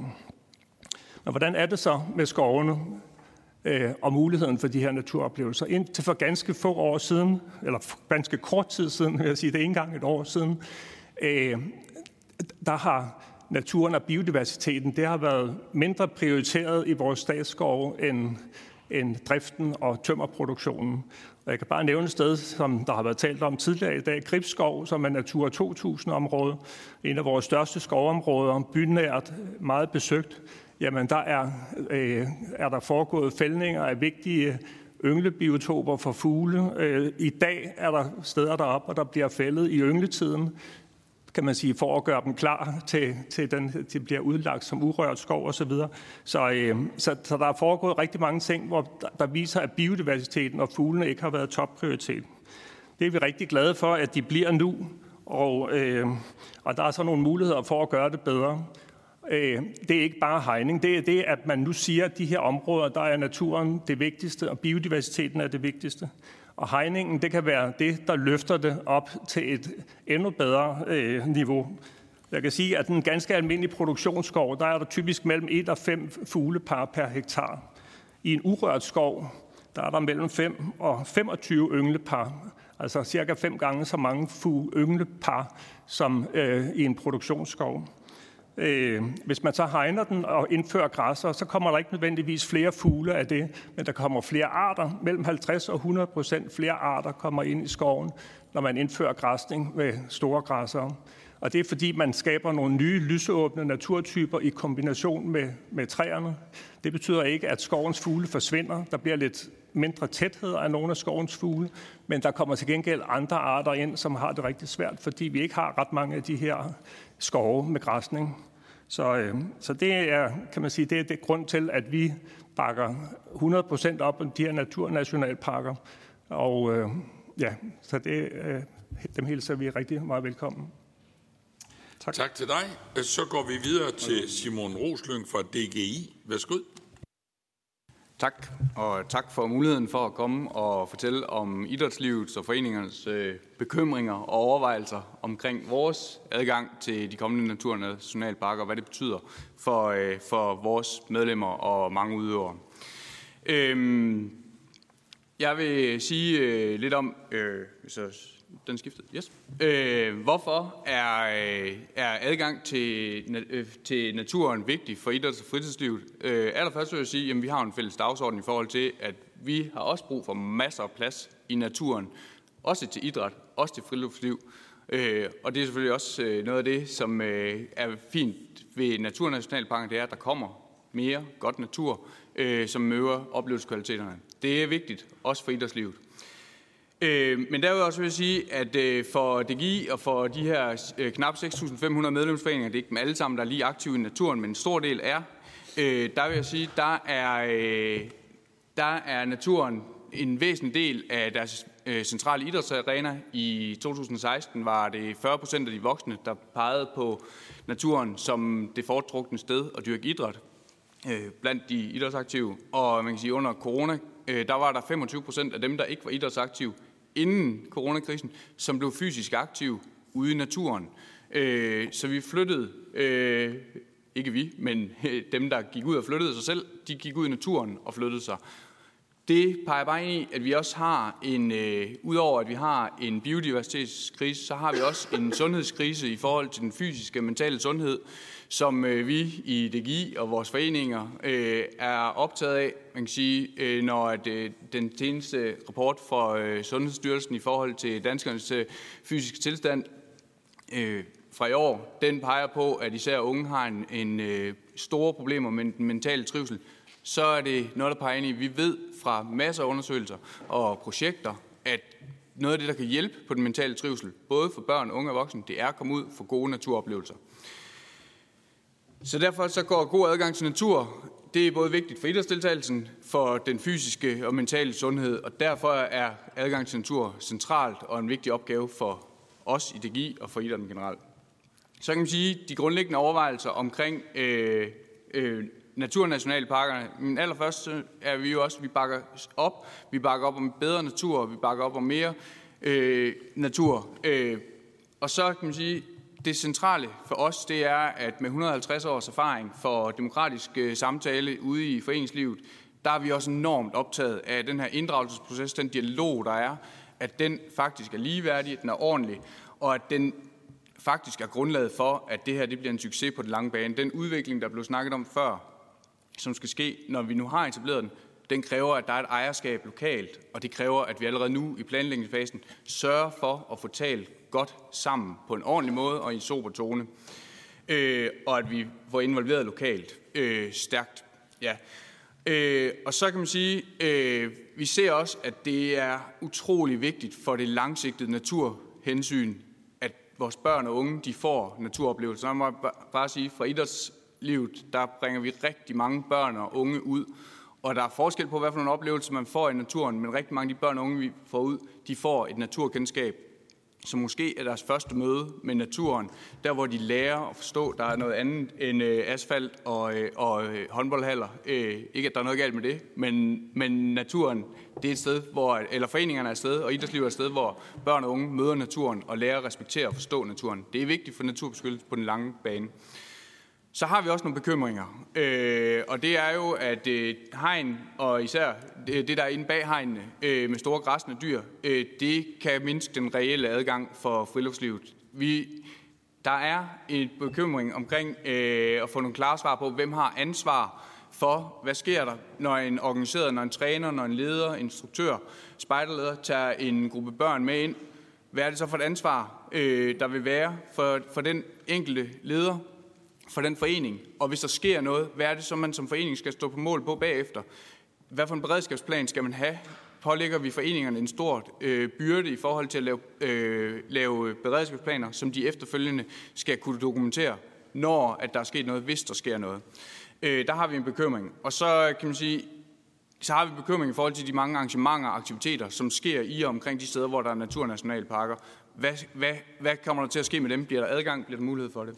Og så den sidste ting, så er det, at vi nu går ind i en proces, der måske kan tage noget tid, hvor nogle af de foreninger, der er og bruger de steder, hvor der nu er naturnationalparker, de kan komme i klemme i processen, øh, og faktisk miste deres grundlag for at lave deres aktivitet, og de frivillige, der er der, de bliver drænet for kræfter i en proces, der nu kommer til at tage lang tid. Der har vi også en stærk bekymring. Ja. Tak til Simon. Jeg vil i hvert fald sige, at du er i god overensstemmelse med dine foreninger, for det er præcis det, vi har hørt i Kulturvalget. Det du sagde, så der, det, det kan du jo være heldig øh, med eller andet. Jeg vil godt lige sige, øh, når vi taler om alt det med lokal inddragelse, og nu bliver det også taget de her nationalparker ind, dem vil jeg opfordre til, at dem lader vi ligge lidt. Øh, dels så kender jeg dem ualmindeligt godt, fordi at, øh, jeg var så heldig at være den minister, der lavede de første nationalparker. Og I skal bare lige huske, at det, der står i den lov, det er, at hvis man lokalt ikke vil have dem, så bliver man fri. Jeg skal nok huske, at det skal man nok ikke sammenligne med det her, fordi det, det var noget med, at hvis befolkningen ikke ville have dem, så kunne de bare sige, at vi har ret til at sige nej. Øh, og det er nok ikke helt det, de oplever i dag. Det er i hvert fald ikke det, de fortæller os, når de kommer ind til os. Så måske skal vi lade være med at blande dem sammen, for det bliver lidt svært at have to lovgivninger at køre ind over hinanden. Så vi holder os til naturnationalparker. Det er nogen, der har bedt om ordet. De får selvfølgelig ordet nu de næste 15 minutter, og Mette Thiesen den første. Værsgo. Tusind tak. Jeg, øh, jeg er meget enig i det, der bliver sagt egentlig over hele linjen, øh, at det er vigtigt, hvis det her skal blive rigtig godt, og hvis befolkningen også skal bakke op om det sådan ret bredt, øh, at der så er den her inddragelse. Jeg tror, problematikken ligger i, at det har der ikke rigtig været. Det er i hvert fald rigtig mange, der føler, især når man faktisk fra kommunerne kommer med nogle høringssvar, som siger klart nej til det her, øh, at man så føler, at man bare bliver trumlet henover, og det er sådan set ligegyldigt. Øhm, så, så, så, som jeg startede med at sige, vi er overhovedet ikke imod naturnationalparker, men vi er imod øh, med, med de her hegn. Jeg kunne godt tænke mig at spørge ind til, nu når vi øh, taler helt konkret omkring det her med øh, friluftsliv og idrætsliv osv., så, videre, så tænker jeg, så kommer der en samlet debat til sidst. Øh, Hans Christian, er det ikke korrekt, hvor man kan stille øh, yderligere spørgsmål også? Jo, det gør det. Ja, ja, ja, det er så fint. Øh, jeg kunne bare godt tænke mig om øh, at høre nogle øh, svar på nogle af de øh, gode folk, der sidder her. Øhm, det her med de her mange bekymringer, som der også bliver nævnt. DGI har i hvert fald nævnt omkring det her med, øh, med børnehaver eksempelvis, der skal på tur, eller nogle friluftsaktiviteter øh, generelt. Adgangsmuligheder for mennesker med handicap for eksempel. Øh, adgangsmuligheder for, hvad hedder det, for ældre mennesker. Fordi det er jo også nogle af de bekymringer, man sidder med rundt omkring i, i kommunerne, på grund af blandt andet de her feriereste og det her med, at man ret massivt øh, hegner naturen ind, og på den måde, kan man sige, holder dyrene inde, men sådan set også holder danskerne ude. Øhm, så det kunne jeg egentlig godt tænke mig at, at høre nogle ord på. Og så har jeg et, endnu et spørgsmål til Rasmus Ejernes til allersidst, men det venter jeg med. Tak for det, Mette. Så er det Pia Kærsgaard, værsgo. Jo, tak. Jo, men jeg synes, det, der går igennem uh, hele denne her høring, det er jo netop den der manglende inddragelse, borgerinddragelse, og det får mig også igen til at stille spørgsmålet omkring kommunerne. Altså, det er jo kommunerne, der sidder sådan umiddelbart lokalt på borgernes vegne. Og jeg føler bare et eller andet sted, øh, også når vi sidder her, at vi kan gøre, vi kan sige, og vi kan gøre, vi kan rejse forspørgseler, og vi kan have høringer, men der sker ikke rigtig noget. Altså beslutningen er taget, punktum fra ministeren og flertallet i Folketinget. Øhm, hvordan, og det er måske et, men hvordan kan vi gøre, så det her på en eller anden måde ikke kan blive ved og ved og ved, og få netop folk op i det røde felt, sådan som nogen også har påtalt, og det har der jo også været øh, mange konfrontationer på forskellige vis øh, rundt omkring lokalt. Og det er jo ulykkeligt altid. Men jeg føler bare, at ja, vi sidder her, og så går vi fra hinanden, og så er det, så er det egentlig det. Altså, så har vi, så har vi ventet en gang til, og vi kan have samråd i kulturudvalget, i fødevareudvalget osv. Men der sker ikke rigtig noget, og det, det synes jeg er dybt, dybt bekymrende. Er der nogen, der har en, en løsning på, hvad vi gør fra nu? For det, og den sidste, der skal til bord, er Katrine Oldag. Værsgo. Tak for det. Øhm, jeg vil lige prøve at konkretisere mit spørgsmål og gøre stille lidt mere præcist, fordi nu synes jeg faktisk kun, det var Kirsten, der fik øh, svaret på det, jeg spurgte om. Det var, Øh, vi er her jo for at høre lidt fra, hvordan I har oplevet inddragelsesprocessen. Fordi vi jo, kulturudvalget, og jeg tror, alle politikere her på Christiansborg har, er, er bekymrede, fordi vi jo godt ved, at, øh, at det har været svært. Så, øh, så, så, øh, så helt konkret, hvordan har I været øh, inddraget? Jeg behøver ikke at, jeg, jeg kender godt organiseringen omkring det, men, men også det der med det andet, øh, det andet, det er det der med, hvordan sørger I for, at, at inddragelsen også drisler ned igennem til jeres medlemmer, Hvordan sørger I for at komme rundt i alle lokale afdelinger og få snakket med dem? Er oplevelsen af inddragelse, er den meget sådan personafhængig eller lokal defineret forskellige steder osv.? Øh, når vi nu har med mennesker at gøre, som regel er sådan en, en lidt besværlig størrelse. Så, så, så det er det. Så helt konkret, hvordan har I oplevet det? Fordi det er det, bekymringen går på her. Kasper Rovetskud. Jamen øh, tak for det. Jeg synes egentlig heller ikke rigtigt, at jeg, jeg fik svar øh, sidste gang i forhold til, øh, jeg spurgte meget konkret også til Friluftsrådet og til, til DGI, i forhold til, at, at hvad er det så, I gerne vil, vil gøre for at hjælpe med, at, at vi får, kommer så langt ud til, til borgerne som overhovedet muligt? Altså, hvordan, hvordan kommer vi ud, helt derude, så folk de virkelig føler sig inddraget? Hvordan kan vi gøre det bedst muligt? Det er jo derfor, vi sidder her også jo i forhold til Naturnationalparker. Der er jo ingen tvivl om, at at der er, der er, der er meget forskellige artede holdninger til, om, om man vil have eller ej, men nu har vi dem, og hvordan gør vi det bedst muligt. Der kunne jeg godt tænke mig, at måske der var lidt mere konkret, øh, spørgsmål, eller konkret svar på, på, på, på et, øh, synes jeg, et klart spørgsmål. Så har vi også, så glæder jeg mig lidt til at høre lige om lidt om Nationalpark Thy og Nationalpark Mols. Øhm, og det er jo, håber jeg lidt på, at I også vil, vil komme ind på, hvordan er det, man, man øh, bedst muligt, altså hvordan har man været, hvad er det for nogle succeshistorier, I har oplevet til, med inddragelse af, af borgerne øh, derude, og hvad, hvad mener I, at vi, vi kunne hjælpe i forhold til inddragelse af borgerne derude også? Tak. Tak for det. Og Anne Mathisen runder af. Værsgo. Ja, tak. Jeg kunne godt tænke mig lige at tage fat på det med hegnet igen, for det er jo noget af det, der går igen alle steder, altså bekymring for hegn. Øh, har man gjort nogle overvejelser i forhold til, nu tænker jeg også, der kan være, der er forsket i det, altså kan man gøre noget andet end hegn? Altså for det, det er jo det, vi løber ind i hele tiden, det er det, der skaber problemerne i forhold til adgang øh, osv. Er man nødt til at indhegne de her naturnationalparker, eller kan man gøre noget andet for egentlig at prøve at finde en fælles løsning? Tak for det. Knud Elf Lendsted, du er den første. Ja, tak. Øh, for det første vil jeg sige omkring inddragelse, at der er jo forskel på at, at, blive, at, blive, øh, at blive hørt og blive inddraget, og så at øh, man får sin vilje. Og øh, altså, jeg synes faktisk, der har været øh, pænt meget inddragelse, både på, på lokalplan med, med, med møder og vandringer, øh, hvor borgere har kunnet møde op, og på organisationsplan, hvor der har været øh, styregruppe, øh, hvad hedder det, hvor, hvor forskellige organisationer, mange organisationer, øh, er faktisk en af de største styregrupper, jeg nogensinde har set, tror jeg, med, med repræsentanter for alle mulige organisationer. Så, øh, så, øh, så det synes jeg bare, man må erkende. Og, og dem, der ikke har følt sig inddraget i det, de har i hvert fald givet lyd fra sig, så hvis, øh, så hvis det, at nogen ikke føler sig inddraget, så er det nok, fordi de ikke føler, at de har fået ret. Øh, og der er jo stor forskel. Øh, så vil jeg lige sige også omkring øh, det med, med adgang, at, øh, at der er sådan en tendens, når, man, altså, når det er at de meget øh, voldsomme aktiviteter, der fører sig frem, vil jeg sige, at, at det er som om, at det er adgang til at gøre alt, øh, hvad man har lyst til. Hvor jeg tænker meget, at det her det også handler om adgang til, til oplevelser. Hvor det at få en god oplevelse i naturen, det ikke altid handler om, at man kan gøre alt alle vegne, men at man nogle steder giver fortrinsret til mountainbikere, til, til orienteringsløb og til øh, jagt og til alle mulige mere forstyrrende aktiviteter. Og så er der altså brug for nogle steder, hvor der er mere fred og ro, hvor man træder et skridt tilbage og måske står 300 meter fra en ørnerede og oplever ørnene op i redden, eller står på 100 meters afstand i skumringen og ser grævlingen komme ud af grævlingekraven. Altså, man kan bare ikke gøre alt alle vegne. Og nu har vi i mange, mange, mange år savnet områder, biodiversiteten og naturoplevelsen havde fortrinsret. Så vi er jo faktisk blevet forhindret i at lave de optimale naturvandringer, naturoplevelser, befolkning, fordi vi simpelthen ikke har de steder, og vi har dem ikke engang på statens områder, vores fælles naturområder. Vi er henvist til at gøre det på Naturfondens område. For eksempel, bare, bare lige til slut nævne, at de her erfaringer med helårsgræsning, dem har vi jo på Fuglevandsfondens arealer, på O.V. Jensens Naturfonds arealer, og nu også på Statens Naturfonds arealer. Og der har ikke været nogen problemer med dyrevelfærd. Det har fungeret rigtig godt, og det folk strømmer til. Ved I hvad, jeg er nødt til at opfordre jer til en ting. I, hvis I gerne vil inddrage befolkningen, så er jeg nødt til at sige til jer, så skal I altså lytte mere til dem. Fordi det, de folk kom og fortalte os i kulturvalget, det kan jeg bare sige til jer, det var, de er overhovedet ikke blevet inddraget.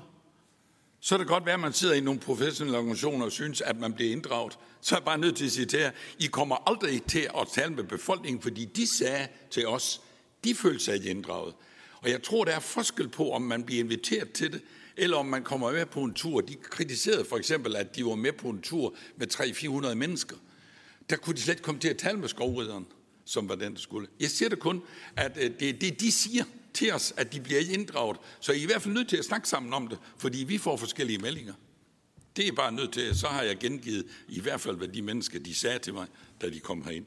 Nu får I lov at fortsætte, og politikere melder sig også, og øh, det får I lov til, men nu skal vi først lige have dem, der har skrevet sig på. Ben Hansen var den første. Værsgo. Tak for det. Jeg vil gerne kommentere lidt på det med inddragelse, fordi selvfølgelig har der været en vis form for inddragelse efter beslutningen er truffet. Men det der, den massive kritik, der er af hegn og hegn og ikke hegn. Altså nu har vi givet høringssvar for Gribskov Kommune, og det gør vi jo på vegne af kommunens 41.000 borgere. Og det er et enigt byråd, helt fra enhedslisten til Dansk Folkeparti, som har sagt, vi ønsker ikke hegn, vi ønsker alt det andet. Vi vil gerne have naturnationalparker, gerne have mere natur. Det er der enighed om. Og jeg ved også, at foreninger, for eksempel foreninger for rytterne, de har også været inddraget, men de er jo ligesom i en boksekamp, de har fået bundet den ene hånd på ryggen, fordi de har fået ved, at der skal være hegn, og så er de jo kreative mennesker i sådan nogle foreninger, jamen så prøver de jo og selvfølgelig at få det bedste ud af det, og være med til at sige, hvor der skal være lover og ikke lover, men de får at vide, hegn det er vedtaget, og det er netop hegnet, der er modstand imod. Så, så man kan diskutere det der inddragelse, fordi hvis, hegn, hvis der var da hegnet var til debat, så vil jeg sige, så var der reel inddragelse, men når ikke hegnet er til debat, så er der ingen inddragelse efter min mening. Tak for det. Kirsten Skovsby, værsgo. Ja, tak. Jeg vil sige, at øh, når, når man snakker, den, øh, har den snak om inddragelsesprocessen, så der skal vi skille imellem information, inddragelse og indflydelse. Fordi informationen har vi fået på vandringerne, og den har været fin, øh, og vi har været mange om det. Inddragelsen har, har vi fået, det er det, jeg siger, det er der, hvor vi sådan får lov til at give et høringssvar. Men hvornår får vi den reelle indflydelse? Hvornår, får, øh, hvornår rykker det det, at, øh, det, vi siger. Og i Danmarks Jægerforbund har vi organiseret os sådan, at vi har en central person, jeg har siddet i en interessant arbejdsgruppe, jeg har kontakt til lokale jagtforeninger.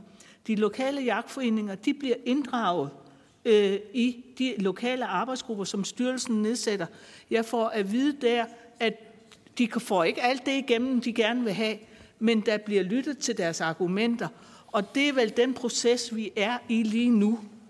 Og så øh, diskussionen om hegn, ikke hegn, Annie. Jamen, jeg synes egentlig, vi skal gøre det nu. Vi har noget forskel på de parker, vi har lavet. Vi skal der undersøge, hvad er det, der virker, hvad virker ikke. Det gælder både til friluftslivet, men det gælder også i forhold til naturen. Hvor får vi den bedste natur? Lad os nu bruge de muligheder, der bliver givet her, til at komme videre på. Og som jeg sagde tidligere, vi vil gerne bidrage som jæger til at være med til at samle data, som forskerne kan bruge til at komme videre på. Tak. Tak for det igen. Så er det Simon. Ja, tak. Jamen, øh, lidt prøve at være konkret. I forhold til vores inddragelse, vi har 14 landstidsforeninger. De har et godt kendskab til lokale foreningsliv og ved, hvad for nogle foreninger, også fællesskaber, som ikke nødvendigvis er foreninger, men som er øh, interessenter ude i de her områder, hvad de har interesser, hvor de er aktive, hvor de har deres aktiviteter. Hver gang der har været nogle høringer og muligheder, så har vi gået ud via vores decentrale organisation, og de er gået ud lokalt og fået tilbagemeldinger, og dem har vi også spillet ind i vores øh, høringssvar. Så kan man sige, i forhold til den inddragelse, der har været på øh, national plan, der har vi... Øh, der har været de her vandringer på park, og der kan man sige, at i hvert fald vores foreningsliv er jo lidt udfordret af, at det er en vandring på park i arbejdstiden, 300-400 øh, mennesker ad gangen. Det der med at få en stemme der, det er en udfordring, og kan sige, skal man lave en proces, der handler om ejerskab, en ting er at skabe information, give information, det er rigtig godt, men det er først kun første skridt i forhold til at lave en grundig inddragelse. Og der må man bare sige, når rigtig mange brugerne er fritidsbrugere, så er man nødt til at kigge på, hvornår laver man den slags. Øh, og så kan man sige, at i forhold til den nationale inddragelse, der er taletiden, der, det er rigtigt, der har været rigtig mange interessenter med, men det betyder også, at muligheden for at komme til ord med sine synspunkter, det har der ikke været særlig meget tid til for hver enkelt. Øh, ja. Så er det Mogens Jensen, værsgo. Øh, ja, I må lige vente, fordi at, øh, tiden den styrter afsted. Mogens Jensen har ordet. Ja, og det, der får mig på banen, jeg synes set også, fordi formanden jo øh, lige specifikt kommenterede Knud øh, Flensteds øh, indlæg, og jeg øh, oplever jo bare her ved den, nu er jeg lidt til at gå til et, et møde her, men at der på en eller anden måde er en fælles øh, opfattelse af, at det er vigtigt øh, med biodiversitet i naturen, for de her naturnationalparker, og så kan der være Øh, Øh, forskellige holdninger til, hvordan og hvorledes og indretning, der også tager hensyn til øh, andre øh, brugergrupper af skovene osv. Ikke? Der kan være diskussion om, om, om hegn. Øh, og, og, og der er det vel reelt sådan, at øh, den indretning, der så skal være af områderne, den kan jo nødvendigvis kun blive øh, aftalt i dine lokale arbejdsgrupper, der kommer til at sidde og beslutte, hvordan, øh, eller hvor man ligesom ud fra det skal konkludere, hvordan man så gør det enkelte sted. Og, og, og der er virkeligheden vel sådan, at øh, som det også bliver sagt, at der skal jo på et tidspunkt drages en konklusion, og det er jo ikke sikkert, at alle er enige i den øh, konklusion. Og det er jo også bare den politiske øh, virkelighed. Jeg synes jo, det vigtige er, at der er etableret rammer omkring det her, der gør, at folk kan kunne blive inddraget både nationalt og ikke mindst lokalt, fordi det er jo der, man skal sidde og finde de helt praktiske, konkrete løsninger. Øh, og, og det er jo nok også derfor, at, at, at Kasper spurgte til, ja, hvordan skulle processen ellers have været, eller hvordan skal den ellers være, hvis, øh, hvis, øh, hvis man skulle gøre det bedre?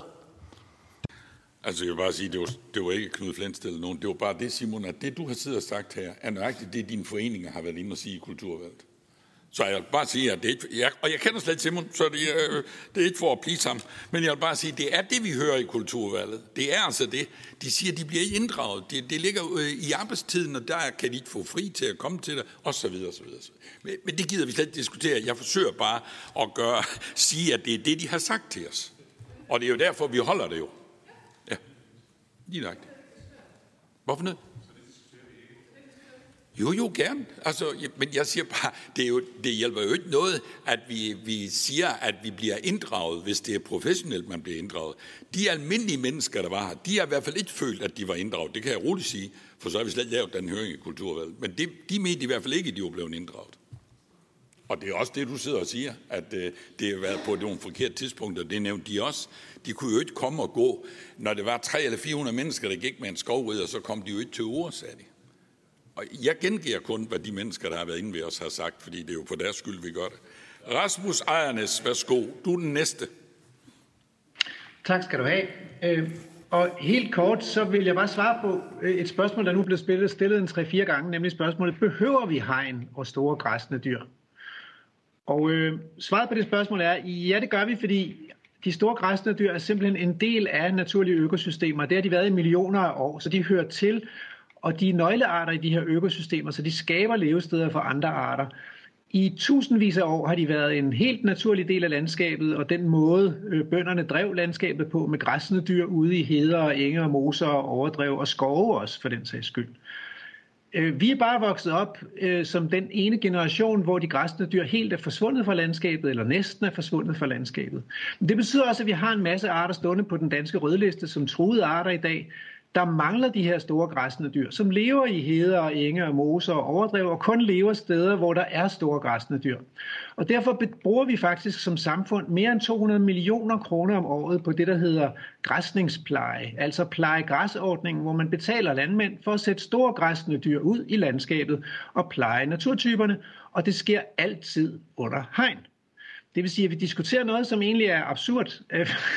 Alle ved, at de der hegn og de store græsne dyr er nødvendige, og vi betaler allerede i dag landmænd for at gøre det. Hvad er så forskellen på naturpleje og, øh, og vildere øh, naturforvaltning? Ja, det er, at der bliver mindre hegn, og der bliver færre dyr i den vildere naturforvaltning. Og det er fordi, at man hegner større områder ind, så der er færre meter løbende hegn per hektar i landskabet, når man hegner større områder ind.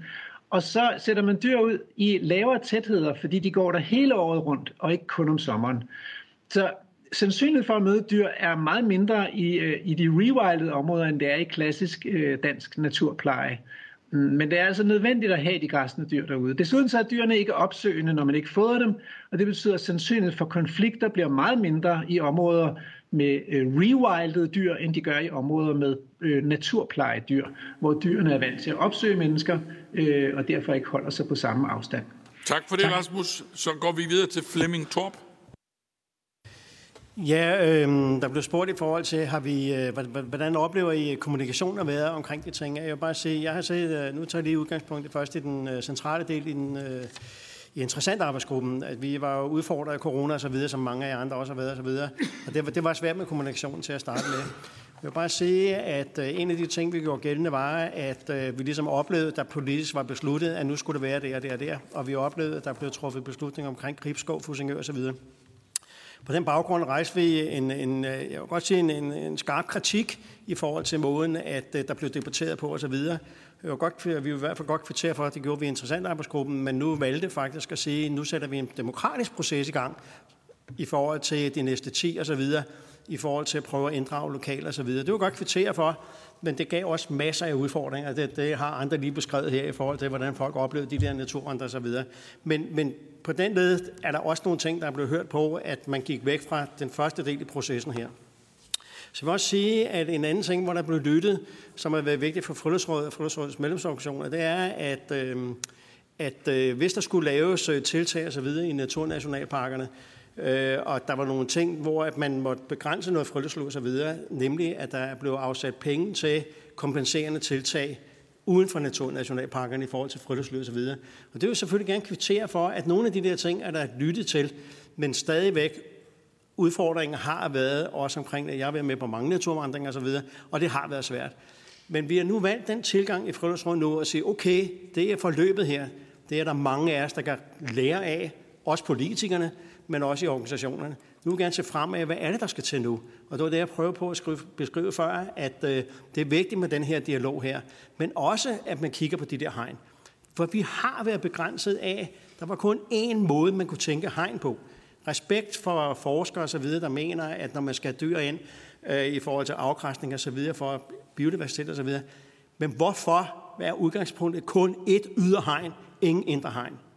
Jeg kan godt komme med en lille historie. For nogle år siden har jeg siddet og arbejdet med de her ting her i forhold til, til øh, Danmarks Naturfond, hvor vi snakker omkring øh, urørt skov osv. Jeg spurgte en af de fremmeste skovforskere i Danmark, og siger, hvad, hvordan ser du på de her ting? Ja, så stillede han mig et spørgsmål.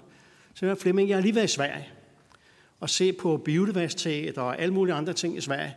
Og så siger Flemming, hvor tror du, der er mest biodiversitet i Sverige? Ups, ja, ah, det er nok de der store svenske skove og så videre. Nej, du tager fejl. Der, hvor der er mest biodiversitet i Sverige, der, det er efter de store skovbrænde. Og jeg sidder ikke og siger, at vi skal brænde det helt af. Det jeg bare siger, det er, at det kan godt være, at vi skulle have en lidt åben tilgang til det her ting. Respekt for videnskaben omkring det der med afgræsning osv. Men det kan godt være, at vi også skulle have en anden, lidt mere åben tilgang, som interessentarbejdsgruppen faktisk også har peget på til den videnskabelige gruppe, hvor visse forskere, som måske vil lidt fastlåst, siger, lad os få en åben, holistisk tilgang både i forhold til valg af dyr, en holistisk tilgang til valg af hegn osv. Og det er det, vi virkelig prøver på at lægge op til nu. Altså lidt i forbindelse med det, Carsten siger, det er, lad os, øh, lad os ikke få de konflikter her nu, for det, nu, det er politisk besluttet, men lad os nu prøve en gang at se, hvordan kan vi løse nogle af de her ting her. Tak. Og inden Carsten får ordet, så har Simon bedt om en kort bemærkning. Og det er en kort, Simon, sagde du til mig. Ja, det var lidt til, hvordan det er bare tid i processer, hvor der er så mange interesser. Det er bare en nødvendighed, og det har ikke hele tiden været afspejlet, at der har været tid nok til den proces, der skulle være for at nå frem til det, man gerne vil frem til. Godt. Carsten Rabeck, du har, Ribæk, undskyld, du har ordet. Ja, der blev, øh, der blev spurgt ind til hegnene. Der blev også spurgt ind til, om der er andre virkemidler end, end hegnene. Jeg tror, at det er vigtigt at gøre sig klart, at øh, der er en meget polariseret debat derude. Øh, hvis vi ser rent forsknings på det på de danske universiteter, så er der også en stor debat. Det er ikke sådan, at der er entydig klar holdning til de her ting. Øh, den udfolder sig ikke ret meget på Facebook, men det udfolder sig andre steder. I vores urørte skov-rapport, som er jo den, der har lagt til grund til alt på det, er der i rapporten ikke hegn. Det var ikke en del af det. Der var derimod rigtig meget fokus på friluftsliv og at, øh, at konflikter eller ikke konflikter. Vi konkluderede også på basis af de undersøgelser, der blev lavet, at der var ikke de store konflikter. Deraf følger så også, at, øh, at det er hegnene, der er vores store diskussion. Øh, jeg har øh, talt fagligt imod de store hegn op i Gribskov, fordi marginal om gevinsten, for der er en gevinst, men marginalgevinsten er marginal. Den er virkelig marginal og marginal. Så måske skulle man starte et andet sted. Øh, jeg har plæderet for, at der er rigtig mange steder, hvor øh, græsne dyr giver god mening, men vi får rigtig meget for pengene for små hegn. Der har også været hegn og heste op i Gribskov før. Det har der været ret der mange andre steder. Det er ikke der, konflikterne bare har startet. Så altså, det er væsentligt, at, øh, at vi ser på nogle af de andre redskaber. Jeg har sagt plads, plads, plads. Så når, det storm, når man snakker om skovene, så hedder det vand, det hedder ild, og det hedder storm. Det gør rigtig meget. Vi har også lavet et følgeop-katalog øh, om de forskellige redskaber, man kan bruge. Og der er dyrene med, fordi de giver en god gevinst. Men det er ikke det ultimative. Og her er Rasmus og jeg ret uenige. Øh, det er for mig ikke det ultimative, der er nødvendigt. Men det er positivt. Og det giver en fleksibilitet. Jeg har også plæderet for, i, i de arbejdsgrupper, jeg sidder i, at man bør tage en, en, øh, en ad hoc tilgang til hvert område for at se, hvad der giver mening i de her områder. Så jeg taler ikke mod hegn, og jeg taler ikke mod dyr, men det er ikke alle steder, at de løsninger, vi laver biologisk set, er det, der er nødvendigt til at starte med. Og der er også en, en tilvældingsfase, for vi skal til at lave om på mange ting. Og det vil sige, at der er også behov for, som jeg sagde, når vi laver forskning på, hvad giver den lange succes, så giver det ved, at befolkningen og organisationerne med. Så der er brug for en investering, som måske ikke kører, det jeg har sagt før, måske ikke kører den store Rolls-Royce-model ud til at starte med, som giver de store konflikter, men tag den her dialog og tag de her indsatser øh, ned ad tiden. Det er bare vigtigt for mig at sige, hegn og græsser er også positivt, men der er mange andre ting også. Ja. Det, der udvikler noget på den her konference. Bjarne, du har bedt, men du får kun ordet ganske kort, fordi vi skal videre. Vi er nemlig 15 minutter bagud. Så Jamen, det, det var til, til Rasmus, det der med de store græsser. Altså for eksempel på Læsø, øh, de fleste dyr på Læsø, de går ude. Og så vil man lave en indhegning. Og Læsø er jo omgrænset af vand, så dyrene kan ikke øh, svømme nogen steder hen. Og der er bare spørgsmålet til Rasmus. Kan man ikke kompensere ved, at der er masser af heste, kreaturer, der er de der afgræsningsområder, du taler om, EU-projekter, live-projekter osv., er det, er det nødvendigt for det her projekt, at det lige nødvendigt er inde i den statsskov derovre, at der er store græsser? Ja, tak. Men jeg siger, du får lov at svare, fordi så når vi simpelthen de sidste to indlæg, og dem skal vi lige have med her. Og så får I lov til at stille spørgsmål, og så kan du svare, når runden går i gang. Og så kan I få lov til at fortælle lige så længe I vil. Jeg skal nok blive her, så får vi se, hvor længe I har, I har lyst til at blive her, ud over den tid, der er afsat. Det får vi se nu. Den næste bliver nemlig Tom Jul Olsen, som er bestyrelsesformand for Nationalpark Thy. Ja, det giver jo minder. Så øh, værsgo, den vil du have lov at sige noget om. Ja, tak. Og jeg kan sige, at jeg er glad for at få lov til at være med her i dag.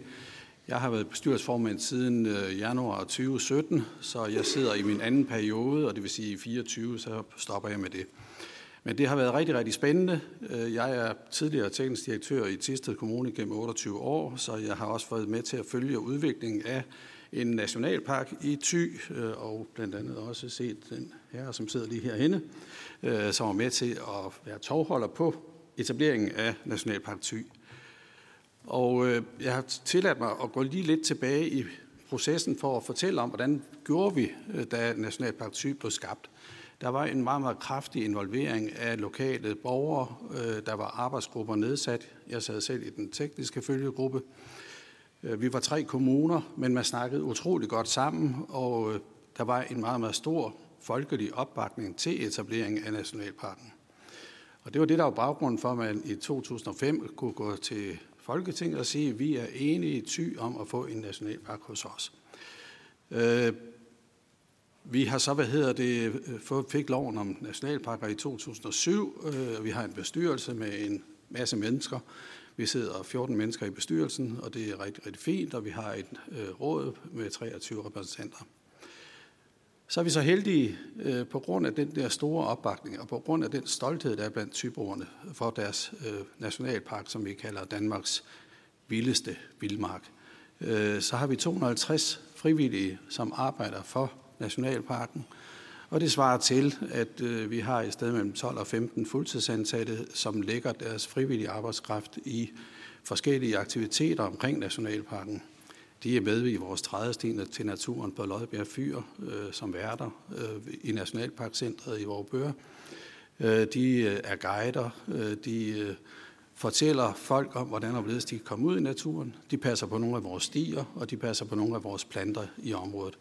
Så det er utrolig vigtigt for os, at vi har en opbakning fra vores frivillige omkring øh, Nationalparken. Og det er det, som vi er meget optaget af, når vi snakker Naturnationalpark, at vi fortsat kan have den folkelige opbakning, og at vores frivillige synes, at det er super, super godt. Vi havde for øh, kort tid siden et møde med 50 af vores frivillige, hvor nogle af dem var lidt øh, sådan pikeret over det her med en naturnationalpark. Og det at bestyrelsen, og jeg har selv gået ind for, at vi øh, hvad hedder det, svarede positivt tilbage på etableringen af en naturnationalpark. Men de synes, at øh, specielt spørgsmål omkring dyrevelfærd, det var noget, der fik nogle af de her tidligere landmænd op i det røde felt. Men når man forklarer dem, hvorfor vi gør det her, og hvorfor vi er på banen i forhold til at udvikle naturen i vores område, så gik man i hvert fald fra det røde felt og ned i sådan en mere sådan fornuftigt øh, niveau, sådan så man kunne snakke ordentligt sammen. Og jeg tror, det er det, der er vigtigt for fremtiden, det er, at vi snakker rigtig, rigtig godt sammen, og vi forklarer, hvorfor vi står, hvor vi står, og hvad der er for nogle synspunkter, vi har. Som I kan se, så har vi ca. 1,4 til 1,6 millioner besøgende årligt på 244 kvadratkilometer. Og i den park, der bor der ca. 1.500 mennesker. Så der er masser af god plads. Så har vi her for et par år siden, der startede vi op øh, på at etablere et projekt øh, mellem Klitmøller og Vangså, hvor vi godt vil lave noget indhegning med henblik på at se, hvordan kunne man få afgræsset et område og dermed skabe en større biodiversitet i området. Og det var et projekt, som blev bakket op af Tiste Kommune, af den Danske Naturfond, øh, nej, 5. juni-fonden, af, af, hvad hedder det, Naturstyrelsen og af lokale beboere i Klitmøller, og så af os selv. Og i det projekt på ca. 220 hektar, øh, der bliver der nu, det blev indhegnet her hen over vinteren, øh, til sommer, der vil der gå et sted mellem 12 og 15 ponyer. Det er, hvad der er plads til, øh, når vi snakker klithed, natur og afgræsning. Øh, vi skal ikke have flere dyr derud, for så øh, bliver der problemer med dyrevelfærd osv. Men vi er spændt på det projekt, for det kan også fortælle os noget om, hvad er det for nogle erfaringer, man kan drage sig, når man laver de her indhegninger. Så derfor tror vi på, at det vil være rigtig godt at have det med i tankerne, når vi kigger fremad mod Naturnationalparken. Hvordan går det i projektet? Vi har Aarhus Universitet på banen, som skal hjælpe os med udviklingen og med at afrapportere, så vi er sikre på, at vi får nogle fornuftige, valide ting ud af en sådan forsøg. Der har været meget, meget få bemærkninger fra lokalbefolkningen omkring etableringen af det her, øh, fordi det er sket i et samarbejde, og det er sket med lokal borgerinddragelse, og det er det, der er vigtigt for at gøre det her ordentligt fremadrettet. Når vi så kigger på, og jeg synes, det er skide godt, Brand, Danmarks største naturnationalpark i Danmarks første nationalpark, øh, så kan vi sige, at vi regner med at få en nationalpark på cirka 5.000 hektar op i Hanstholm Bildreservat, vi bakker op om det her, fordi når vi ser på formålene med en bestyrelse i en nationalpark, så er det spørgsmålet om at sikre den store sammenhængende klithed. Det er spørgsmålet om at sikre biodiversitet, og det er spørgsmålet om at sikre naturlig hydrologi. Og vi må jo sige, at når vi ser på øh, biodiversitet, øh, når vi er inde i plantagerne med kontortafyr og sitkagran, så er det ret beskedent, hvad der er biodiversitet. Når vi er ude på klitheden, så er den langt, langt større.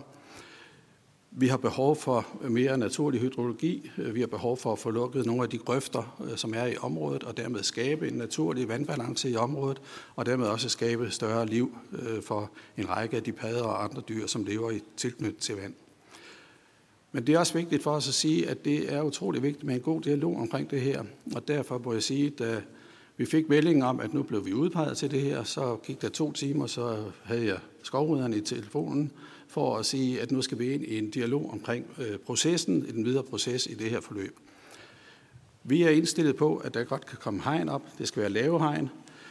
Øh, vi har en drøftelse øh, fremadrettet med Naturstyrelsen, hvor man siger fra starten, at vi forventer kun, at cirka 1000 hektar af de 5000 hektar bliver indhegnet, og det vil sige arealerne over mod skovene mod øst. Det er, at vi går ind og laver noget indhegning. Det er der, hvor det er vigtigt at skabe nogle lysåbne områder, øh, naturlige stedbundne træer, øh, naturlig hydrologi osv.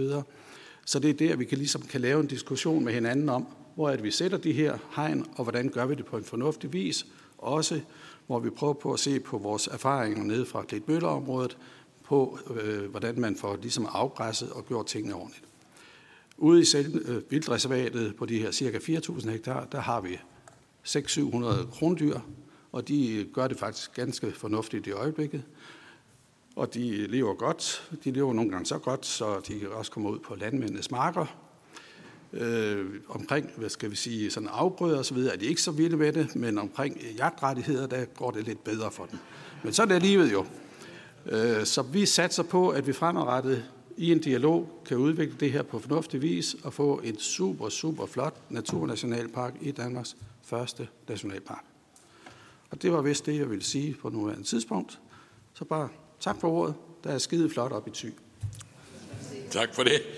Det var fint. Jamen, øh, vi går bare videre til den næste, og øh, det vil sige, at vi skal have Rita Merete Buttensjøen på som er bestyrelsesmedlem i Nationalpark Molsbjerg. Værsgo, Rita. Jo, tak. Og jeg er blevet bedt af Nationalparken at fortælle om et projekt, øh, Græsning og Friluftsliv, som øh, Nationalparken tog initiativ til øh, på baggrund af en række henvendelser fra borgere og fra foreninger om, at man var utryg ved at færdes sammen med de græsne dyr. Jeg er ansat på Københavns Universitet, og jeg er medlem af den der videnskabelige arbejdsgruppe, som også Rasmus og Carsten er medlem af. Formålet med projektet, helt overordnet, det er at øh, skabe muligheder for øh, trygge og gode naturoplevelser og, minim- og reducere risikoen for konflikter med græsne dyr. Og projektet består af fem delprojekter. Vi ser på jura, regler og ansvar i forbindelse med etablering af storforholde og evaluere lovgivningen på de områder. Øh, frilufts- og græsning, liv, det drejer sig om øh, holdninger til hegn og dyr. Så har vi, prøver vi dialog som et værktøj til at skabe lokal forankring og ejerskab til naturområderne. Øh, græsning og publikum, det handler om på baggrund af erfaringer fra ind- og udland, gode og dårlige, og beskrive, hvordan man bedst kan lave indrette hegn og valg af dyr, sådan så at man får gode og trygge naturoplevelser. Og det sidste delprojekt, det er formidling, hvor vi samler projektets resultater i en formidlingspakke, øh, målrettede natur- og friluftsvejledere og skoler, og som skal testes på Skovskolen.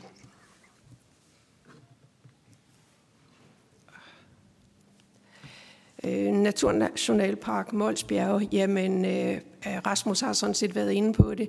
Øh, meget store, de største delen af arealet er allerede græsset i dag, og øh, det er faktisk 50 år siden, øh, man øh, startede med, med græsning, med at øh, udvikle eller fremavle skovkvæg, som er den kvægrace, der, der går på statens arealer i Mols. Man skulle have en, øh, et kvæg, noget kvæg, der var egnet til at græsse på marginaljord, som var gode moderdyr, men som især også var rolige dyr, man kunne have sammen med publikum. På Mols Laboratoriet valgte vi en anden model og indføre Galloway fra Skotland. Dyr, der var vant til at gå ud året rundt, og som er meget, meget rolige dyr. Og de har færdes på områderne året rundt Øh, på arealer, der hele tiden har været med adgang for publikum. Og helt generelt så har man anvendt øh, græsning i naturplejen, i forvaltningen af beskyttet natur i øh, faktisk de her 50 år, stort set uden problemer og konflikter.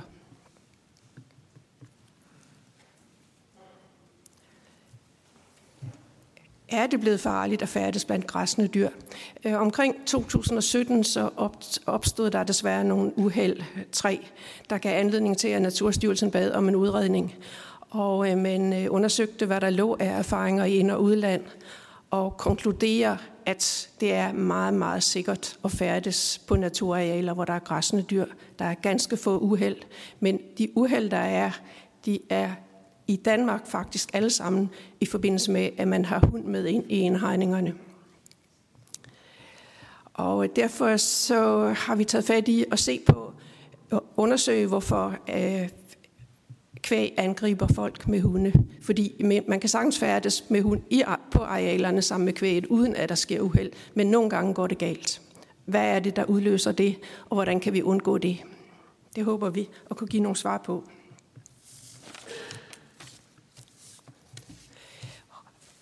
Der er folk, der er bange for at gå ind. Det viser en, undersøgning fra to, en undersøgelse fra 2008, hvor faktisk temmelig mange, 31 procent, svarede, at de var lidt eller meget bange for at møde heste, og cirka det halve for at møde kvæg. Og det skal så sammenholdes med, at 60 procent faktisk svarer, at de især er bange for at møde løse hunde. Øh, vi har spurgt, lavet en lille undersøgelse i Mols, og det er nogenlunde de samme svar, at man er bange for at gå ind til dyrene. Især folk, som ingen erfaring har med dyr, mens dem, som ligesom kender til husdyr og så videre, øh, ikke er nær så bange. 86 procent af de adspurgte i Molsbjerg, de angav, græsne dyr øgede deres naturoplevelse. Der er en ny stor undersøgelse på vej, som ikke er en del af vores projekt, men hvor 50.000 borgere bliver spurgt om deres holdning til naturnationalparker og til græsne dyr, så det bliver vi klogere på der. For at øh, se, om vi kunne gøre folk mere trygge, så har vi øh, lavet et samarbejde med SIGES om at invitere ud på ture, offentlige ture, hvor øh, øh deltagerne får demonstreret, hvordan man kan læse dyrene, og hvordan man kan færdes sammen med de her store græssere. Øh, og vi har også øh, lavet tilsvarende arrangementer for de mange frivillige i nationalparken. Vi har omkring 100, som er ude og, og er ude på arealerne, og som er fremragende øh, ambassadører for græsning og for tryg færdsel derude. Noget vi absolut kan anbefale, fordi øh, direkte hvad skal man sige, øh, formidling, øh, personlig kontakt er den allerbedste form for formidling.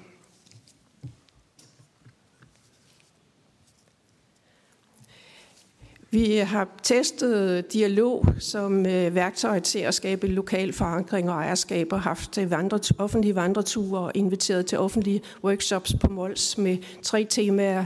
Først græsning og biodiversitet og forklare, hvorfor græsning er nødvendig. Så den rekreative infrastruktur, hvor områdets brug og brugerne og deres ønsker og bekymring var temaet. Og så til sidst øh, fælles viden, fælles løsninger, øh, hvor vi havde et konkret eksempel, hvor deltagerne så udarbejdede planer for. Og jeg vil sige, at på, i de her workshops, der har været deltagere, både mange af dem, der har erklæret sig mod modstandere mod græsning og hegn, og også tilhængere og myndigheder og repræsentanter for de forskellige foreninger har været repræsenteret. Og vi har oplevet et meget konstruktivt og positivt forløb i den her omgang.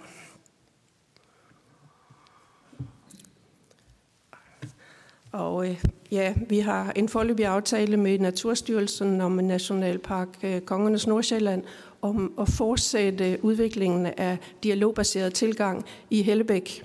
Og vi har valgt området, fordi øh, øh, universitetet har været i gang i mange år med at se på effekten af helårsgræsning i området. Og afslutningen på projektet, jamen det bliver øh, at lave en øh, forslag til Code of Conduct øh, øh, hvor øh, vi samler øh, hvad det hedder, gode råd, øh, hvordan man kan færdes øh, trygt og godt. Og øh, konceptet afprøves på udvalgte steder i samarbejde med Natur- og Friluftsvejlederuddannelsen på Skovskolen. Og så håber vi at kunne slutte af med en øh, offentlig konference her sidst på året i 2022. Tak.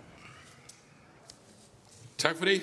Øh, så nåede vi igennem øh, de forskellige indlæg, der har været på konferencen, og nu er, står der kun tilbage at tage en afsluttende runde med spørgsmål og kommentarer. Jeg kan ikke love, at alle kan komme til, men vi må prøve at gøre det så godt vi kan. Og, øh, og så prøver vi at få svar på de spørgsmål der. Men først tager vi spørgsmålene, fordi jeg regner med, at alle indlægsholder alligevel godt vil have ord til sidst, og så kommer det til at passe fint, at så kan de slutte af med det. Så vi går bare i gang med, med spørgsmålet. Den første, der beder om ordet, er Mette Thiesen fra Nyborgerlige. Værsgo, Mette. Tusind tak. Jeg er nærmest siddet trippet her undervejs. Jeg vil bare starte med at sige uh, tusind tak til dig, Carsten. Det var utroligt befriende at høre, eksempelvis med Gribskov. Det er meget marginalt, hvad det her hegn gør. Så uh, forhåbentlig. De høje hegn, det er to meter høje hegn, ja. Øh, så lad os da forhåbentlig, øh, altså jeg håber, at der bliver lyttet til det, øh, så den beslutning bliver lavet om. Jeg havde egentlig et konkret øh, spørgsmål nu også, har vi lige talt, hørt om fra, fra, fra Mols Bjerge, hvor vi jo også har hørt nogle ret grælde eksempler i, på, på, på dyr, der har, har lidt. Så kunne jeg godt tænke mig at høre dig, Rasmus. Jeg taler jo også med en del dyrlæger i den her kontekst. Øhm, så kunne jeg godt tænke mig at stille dig et spørgsmål, fordi du i talsat selv det her med, at dyr i stalle jo er afhængige af, at der kommer foder til dem øh, hele tiden. Men det gælder jo også sådan set dyrene, som bliver på de her indhegnede områder i naturnationalparkerne. Øhm, og så i tale sætter du det her med vanskeligheden ved at lave tilsyn øh, som baggrund for at lave dispensationer fra den her dyrevelfærdslov, som vi drøftede tidligere.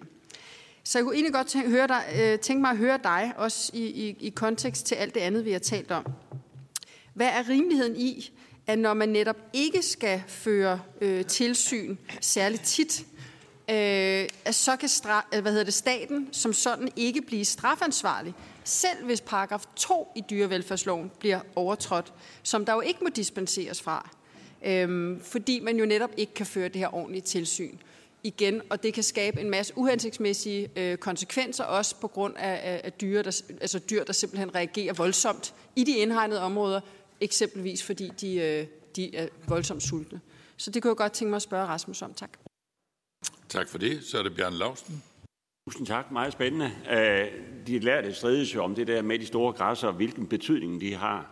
Og derfor vil vi gerne spørge Buttensjøen, at vi var sammen nede på Fusingø her for en 14 dage siden til nogle meget lange oplæg omkring det her. Og der siger du jo nu, at der har været dyr de sidste 50 år. Er der nogle erfaringer med, hvordan det har påvirket biodiversiteten, at der rent faktisk har været de her store græsser? For der er jo masser af græsser rundt omkring i Jylland, masser af steder. Det, der mangler på Sjælland, det er ulve og så nogle store dyr inde i, øh, i, nærområderne, for at man kan forholde sig til det. Så vil jeg sige, at jeg har overnattet ude i Lille Vilde Mose, i øh, OV Etnisk Fond derude. Det var ikke de store dyr, der var en trussel mod os, men det var de myg, og dem var der jo virkelig mange af derude. Det var den største far, vi opdagede. Tak. Jeg skal spørge, om der er andre øh, øh, politikere her, medlemmer, som har øh, lyst til at spørge om noget. Og der har ikke flere på listen. Og hvis ikke det er tilfældet, så går vi ned og spørger, om der er nogen blandt tilhørende, der gerne vil stille spørgsmål, for det skal de også lov til. Værsgo, sig lige, hvad du hedder, sådan jeg lige... Der kommer en mikrofon nu, så du lige får det på. Jeg hedder Dorte Andersen, og jeg er fra Danmarks Idrætsforbund. Og det er jo blandt andet nogle af os, der tager børn med ud i naturen. Og derfor er bekymringen netop det her, som Rita Marit Budensjøen beskæftiger sig med. Og øh, de undersøgelser, I har i gang, de retter sig, så vidt jeg kan se, meget imod, at man går en tur. Og, og det er jo sådan set ikke noget problem at træske ud af en sti, og man ved, hvordan man skal forholde sig osv. Det her er, når man skal have en børneflok med ind, og endda nogle af vores brugere, som sidder her, sender børn ud alene, altså på egen hånd. Og det kan godt være, at man kan opdrage dem, og det ved Hans Christian Schmidt sikkert også. Der skal nok være en i klassen, der ikke hører helt efter, og som måske gør noget andet. Ikke? Øh, så jeg kunne godt tænke mig at spørge dig, måler I også på øh, folk, der tager børn, unge med ud i naturen sådan i flok, eller sender dem ud på egen hånd? Eller måler I kun dem, der går, ud, går rundt selv? Tak for det. Er der andre for tilhørende? Jeg vil skud. Jeg hedder Annette Høft og er fra DCH, Danmarks Civile Hundeførerforening. Vi er jo nogle af dem, der har hundeaktiviteter ude i naturen i de her områder. Og øh, den følelse, vi er kommet med, kan jeg jo så høre helt reelt. Vi er jo faktisk truet. Øh, eller vores hunde er i hvert fald. Nu fortæller du så, at der er lavet en undersøgelse om det. Øh, får vi noget resultat? Bliver det sendt ud et sted?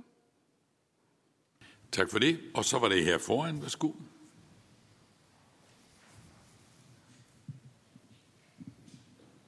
Mit navn det er Tue Villebro. Jeg er praktiserende dyrlæge, og jeg er også øh, byrådsmedlem i Gribskov for nuværende. Øh, først og fremmest vil jeg lige gerne stille øh, to spørgsmål. Det ene går til Rasmus Ejernes, og det andet går til Carsten Rabeck. I forhold til Rasmus Ejernes vil jeg gerne, øh, udover at jeg selvfølgelig bakker fuldstændig op det spørgsmål, som Mette Thielsen stillede lige før. Det er jeg fuldstændig enig i. Men jeg vil gerne høre Rasmus Ejernes, hvor mange gange han slår græs i sin have om vinteren, der fra 1. november til 1. april. Øh, mit bud på, at det gør han nok ikke så tit. Og det er jo faktisk fordi, at her i Danmark, så er der faktisk ikke nogen vækstsæson på, på, på det tidspunkt. Så derfor, nu er jeg jo fuldstændig enig i, den, øh, i Gribskov Kommunes borgmester om, at øh, vi ønsker ikke det her høje hegn i Gribskov Kommune, og et, for, undskyld, et fortsat kompromis, det kunne jo være, at vi i stedet havde de her lave hegn, og vi i stedet for havde flere sommerafgræsninger. Øh, det der er det store problem, som jeg kan forstå, det er det her græsførende, som man er meget bange for. Øh, og for mig at se, øh, burde man sagtens være i stand til at kunne holde det nede, hvis man netop har endnu flere dyr i sommerperioden og tager dem hjem, så vi undgår den her store problem, både om de høje hegn, men også om dyrevelfærden i øh, naturnationalparker, som jeg selv sagt er ganske bekymret for. Øh, det var et spørgsmål til Rasmus Ejner, så var det til, til Carsten Rabeck. Jeg vil gerne bare lige, øh, øh, og jeg var også rigtig glad for at høre hans udsagn omkring de høje hegn, men om han ikke lige kan fortælle os, hvilke andre lande i Europa, eller nogen andre steder for den sags skyld, som har det at hegne naturen ind som en strategi for det. Og lige ved siden af var en, og så er det hernede den sidste, og så ja, slutter vi. Øh, jeg hedder Karen Skovsbo, og jeg kommer fra, for, i den her sammenhæng kommer jeg fra Foreningen Danmarks Vilde Natur. Og øh, jeg kunne godt tænke mig at spørge, om der er nogen af jer, der har nogle bud på, hvordan vi kan få nogle flere hektarer af natur, og det jeg specielt kalder brugsnatur, sådan så vi kan løse op for nogle af de konflikter, der har været mellem på den ene side behovet for de stille, øh, stille steder og den frie, vilde natur, sådan som øh, øh, Flensted talte om, og så på den anden side behovet for at få nogle områder, hvor det virkelig er frit at køre rundt på mountainbike. Øhm, for, for nu at sige det sådan. Hvordan kan vi få nogle flere øh, hektarer stillet til rådighed for det? Og jeg er godt klar over, at det spørgsmål måske ikke er så meget til kulturudvalget, øh, men jeg synes, vi skal rejse det her i forlængelse af den debat, der har været. Det er som en stor del af det, vi har snakket om i dag, det ikke er kulturvalget. Det, det blev meget miljø- og fødevareudvalg, men sådan er det jo. Men, men det gør ingenting. Fordi at, øh, det får du lov til. Hvis nogen vil svare på det, så er det muligt, de kan, og muligt kan, kan de ikke, men ellers skal vi nok stille spørgsmålet bagefter. Så er det hernede. Værsgo. Vi, skal lige have, vi har lige to spørgsmål endnu. Lige hernede.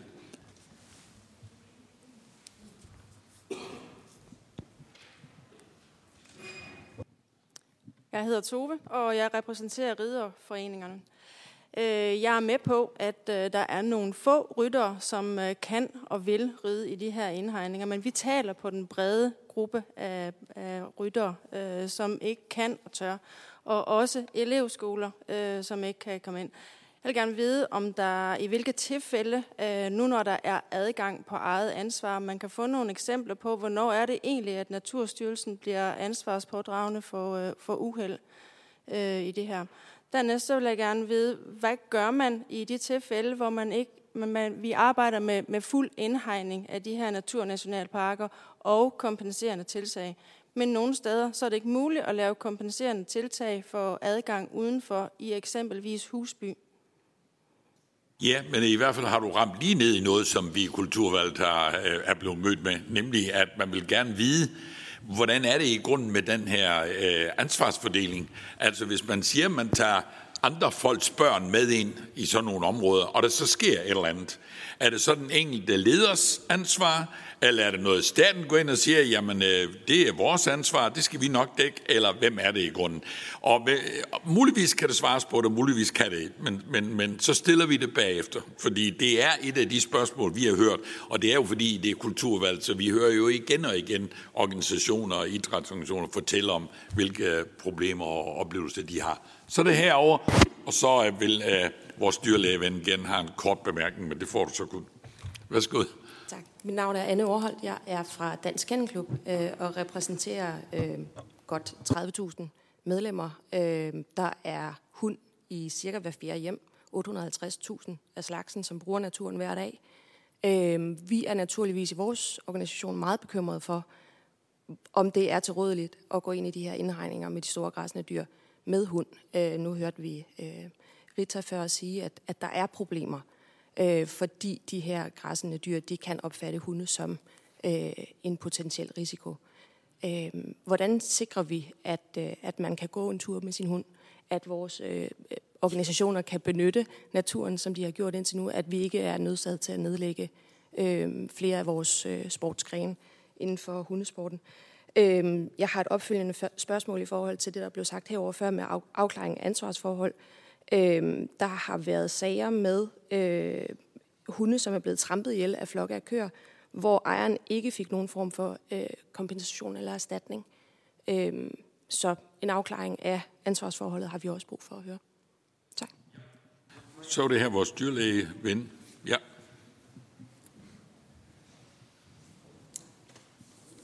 Tak. Jamen, jeg er som skam ganske venlig. Øh, jeg vil bare have et lille tillægsspørgsmål til det, som Mette Thiesen øh, sagde før. Øhm, og øh, det er i forhold til den her glidebane, som jeg jo netop synes, det er, når man går ind og taler om, at man har et forringet tilsyn på statens arealer. Problemet er ude i det private. Øh, vi ser jo lige nu masser af eksempler på, at øh, private dyreejere, som har naturplejedyr øh, gående ud, at øh, de øh, øh undskylder sig med, at øh, de jo sådan set har dyrene gående i forhold til rewilding. Men nu er det altså faktisk sådan, at i det her, i det her land findes de her dispensationer fra dyrevelfærdsloven overhovedet ikke endnu.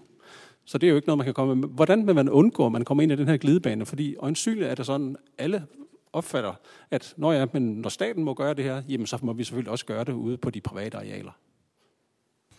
Det tror jeg bliver et meget spændende spørgsmål nede i Miljø- og Fødevareudvalget. De kommer til at diskutere dernede.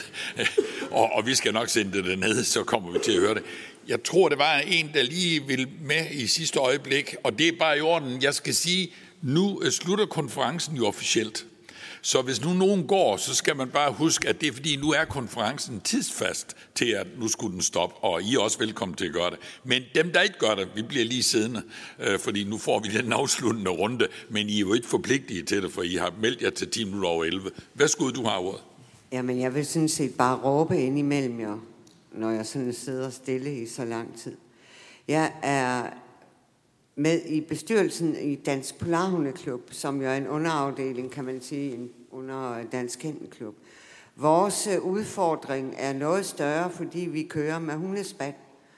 Øhm, og jeg har sådan, øh, sidst vi snakkede til en af de der skovmøder med ministeren, men der kunne vi jo bare åbne loven og køre. Øh, jeg bryder mig ikke om, jeg har verdens største slædehund. Den øh, bryder jeg mig ikke om at køre med i... Øh, nej. Så vi skal også kæmpe for at finde alternativer, som er få i forvejen. Ja. Så ikke noget spørgsmål. Bare lige... Men man har også lov til at komme med lyde og sige nogle ting. Sådan er det bare. Der skal ikke være noget der. Nu tager vi en runde herop, og der var spørgsmål til mange, men vi starter hen ved dig, Carsten. Værsgo. Øh, det var til spørgsmålet om, hvilke andre lande Øh, havde som strategi at hegne naturen ind. Øh, jeg vil godt starte med at sige, at græsning og helårsgræsning er positiv for biodiversiteten, bare så jeg ikke bliver skudt noget andet i skoene. Øh, der er ingen andre europæiske lande, der har græsning som en national strategi for, hvordan vi skal håndtere naturen. Der er alle steder i alle lande individuelle områder, hvor man har besluttet, at det er det rigtige, men der er ikke nogen, der har det som national strategi. Øh, det er det heller ikke, hvis man ser på FN's biodiversitetspanel, øh, IBIS, så i de anbefalinger, der er for Europa, der indgår det ikke som en af de væsentligste anbefalinger.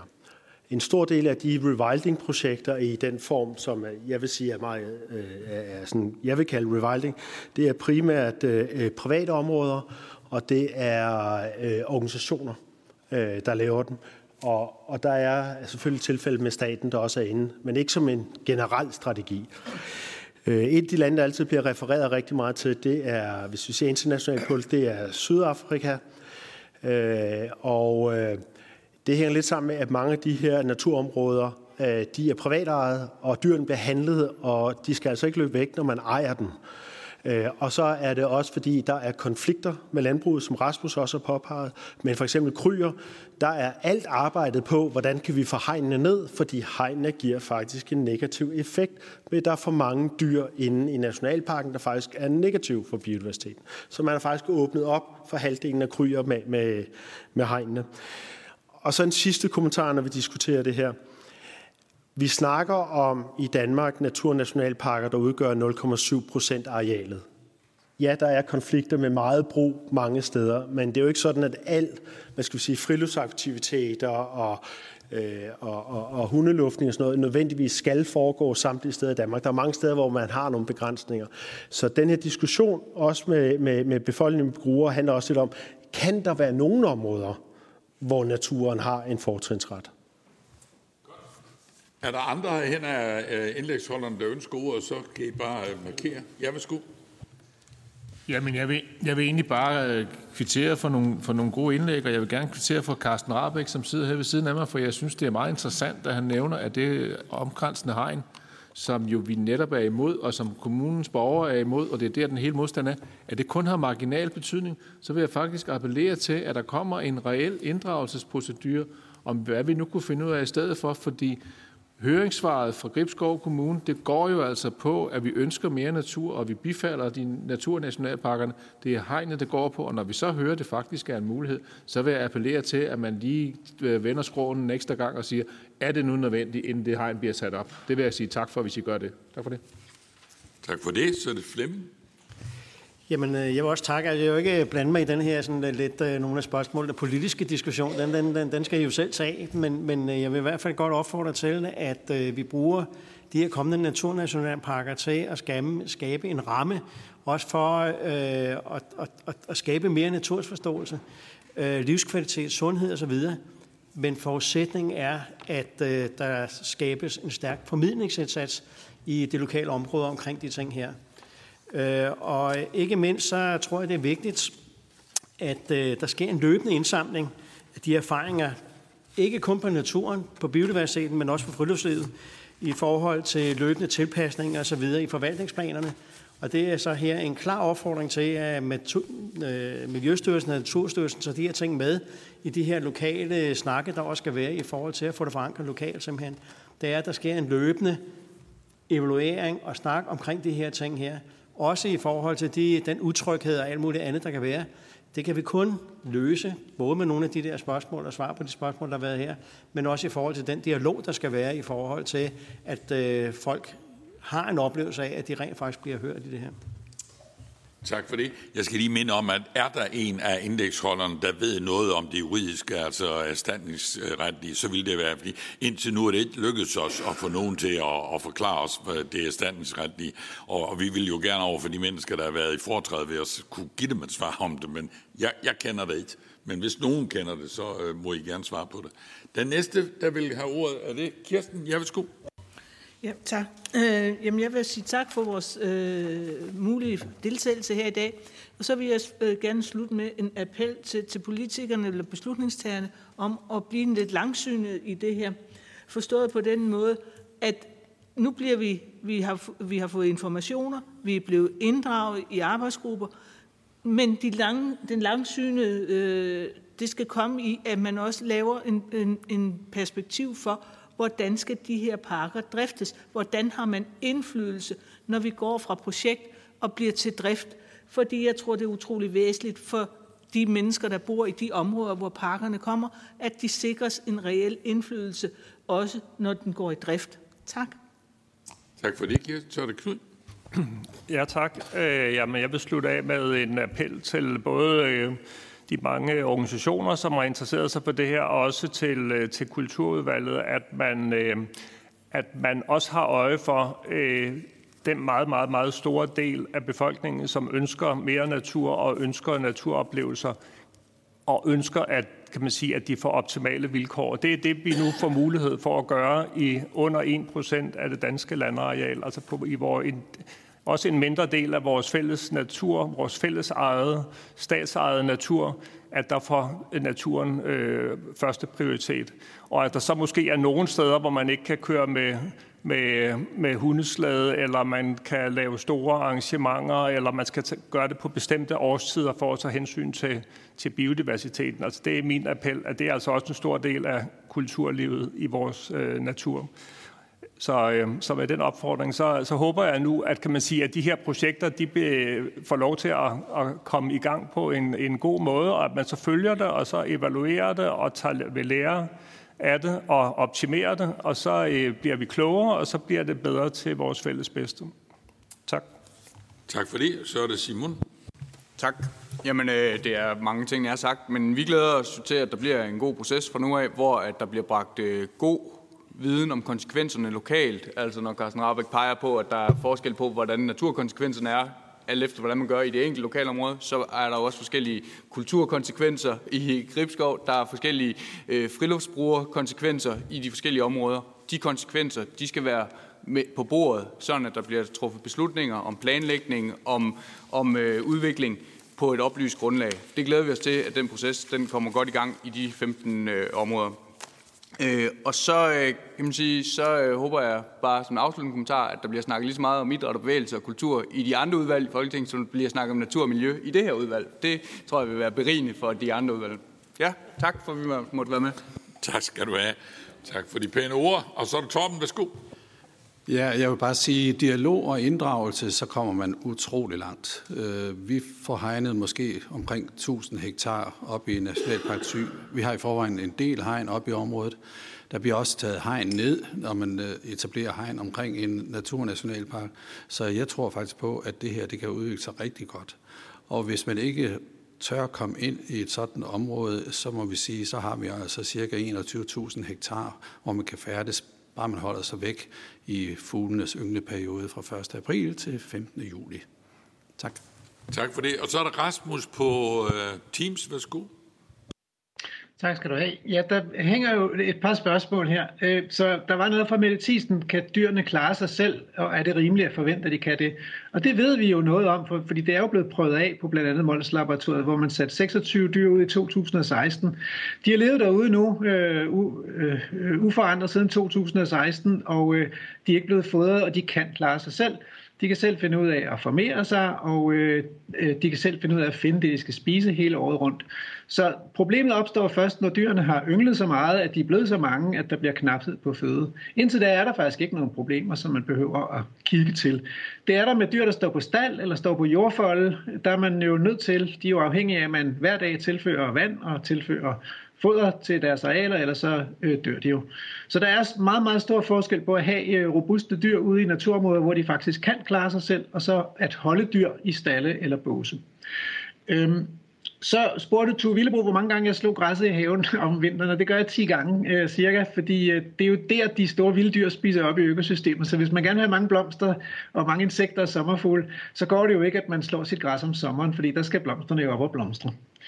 Så spurgte Annie Mathisen, hvordan man kan få plads til det hele, og der spiller jeg bolden tilbage. Det er en politisk opgave at prioritere alle de forskellige vigtige samfundsbehov. Vi skal have fødevarer, tømmer og drikkevand og naturoplevelser. Øh, det er jer, der skal sikre, at danskerne kan få det hele. Og så vil jeg egentlig bare slutte af med at sige øh, tusind tak, fordi jeg måtte være med, og så at på et punkt efterlader høringen mig en lille smule deprimeret. Jeg synes, der er for få, der har stillet spørgsmål til, hvordan vi kan sikre befolkningen store naturoplevelser i fremtiden. Der har lige været en stor opinionsundersøgelse, som viser, at tre fjerdedel af befolkningen ønsker vildere natur i Danmark og ønsker store naturoplevelser. Og det er altså ikke, fordi de er bange for at have et sted, hvor de kan lufte deres hund, eller ride på deres hest, eller køre på deres cykel. Og hvor er deres stemme? Hvor er den tre, de der 75 procent af befolkningen, hvor er deres stemme? Hvor er de unges stemme? Dem, der ønsker et vildere Danmark, en vildere natur med større naturoplevelser. Deres stemme savner jeg her i Kulturudvalget. Tak skal I have. Rasmus, øh, du nåede det nok ikke, men jeg stillede faktisk et spørgsmål til dig helt fra starten af, som gik på, at øh, eftersom naturbeskyttelseslovens paragraf 23 siger, at man ikke må indhegne, øh, har I så overvejet i den der øh, kreds der, hvordan, det kunne I komme, hvordan kunne I håndtere det? Altså er det en dispensation, eller er det, ja, eller hvad? Kan du svare jeg på det, for jeg, ellers jeg, så... Ja, jeg prøver, jeg, jeg, tror, jeg forstår simpelthen ikke spørgsmålet, fordi det er jo sådan i dag, at man, at man hegner jo paragraf 3-områder for at pleje dem. Altså sådan helt øh, rutinemæssigt alle steder i Danmark. Så jeg tror, jeg kan slet ikke se, øh, jeg forstår ikke problemet. Jeg har ikke stødt på det tidligere. Nej, men det tror jeg simpelthen er helt rigtigt, at du ikke er stødt på. Men det ændrer nu ikke ved, at det stadigvæk er noget, jeg går op i. Fordi det står naturbeskyttelseslovens paragraf 23. Og, øh, og, og jeg er simpelthen meget optaget af, at folk måske ikke ved, hvad det er, der står i paragraferne, men, men staten skal jo overholde sin egen lov. Og, og der står, at offentlighedens adgang må ikke forhindres eller vanskeliggøres. Og, øh, og, og, ja. og, og det tror jeg alligevel nok kunne gå hen og blive resultatet her, at det vil blive forhindret eller vanskeliggjort. Men det må man altså ikke. Og der må ikke opsættes usædvanlige hegn omkring skove, og et, et hegn på to meter er jo nok usædvanligt. Hvis man går ind i det, øh, der var naturklagenævn før, men som nu er et andet fører og, og, og klagenævn, så øh, har de der også øh, øh, øh, lavet nogle afgørelser, som går ind for, at man skal rive hegn ned igen. Og man skulle bare nødig komme i en situation, hvor vi skal til at rive noget ned, vi har sat op, og derfor vil jeg bare vide det af rent faktuelt art. Men vi stiller spørgsmål... Et klassisk eksempel, klassisk eksempel på, at lovgivningen faktisk øh, spænder ben for vild natur i Danmark. Øh, det er jo jeres opgave som lovgiver at sikre, at vi kan få det, som I ønsker, vi skal have. Fint nok, men vi stiller spørgsmål, fordi vi skal selvfølgelig have fundet ud af det. Værsgo, Rita, du er den sidste. Jo, tak. Øh, ja, der var en hel del spørgsmål. Du fik lidt svar måske, at biodiversiteten den har rigtig meget gavn af i Molsbjerge, at der har været græsning, der ligger rigtig mange undersøgelser, og der foregår stadigvæk forskning. Øh, der blev snakket, spurgt til øh, andre eksempler på, på rewilding, og det foregår mange steder i Europa. Øh, og vi, i Danmark har vi cirka 80 områder, der i øjeblikket drives med helårsgræsning uden tilskudsfodring, hvor man kun tilskudsfodrer, hvad skal man sige, usædvanlige vintre, og dyrene kan sagtens klare sig på arealerne. Det har vi hvad skal man sige, ret god evidens for, øh, når de arealerne er store nok, dyrene er robuste, og vi har normale vintre Øh, og ikke ekstreme situationer. Der blev spurgt til hundespørgsmålet, og en af udfordringerne det er, at man på statens arealer har adgang, døgnet rundt, øh, fladedækkende adgang. Øh, det ville være rart, hvis man måske i perioder, hvor der var ynglende dyr, kunne sige, at det ville være klogt at holde hundene udenfor. Formidlingen kommer meget bredt ud, og vi har også kontakt til Dansk Kennelklub for eksempel for at være med til, at de kan være med til at formidle til hundeejere, øh, hvordan man ligesom skal gebære det sig. Øh, det med unge, børn og ansvar. Øh, ifølge vores jurister, så er der meget, faktisk ingen afgørelser. Øh, man har ikke haft retssager omkring øh, ansvar og øh, uheld i forbindelse med græsning, øh, sådan så at man kan ikke give, altså man kan ikke give entydige svar på det øh, endnu, og forhåbentlig opstår det heller ikke. Øh, det vi samler op på, det er eksempler eller erfaringer fra ind- og udland med uheld, og der har faktisk ikke øh, været eksempler heller på, at børn alene er, er kommet i klemme eller kommet til skade.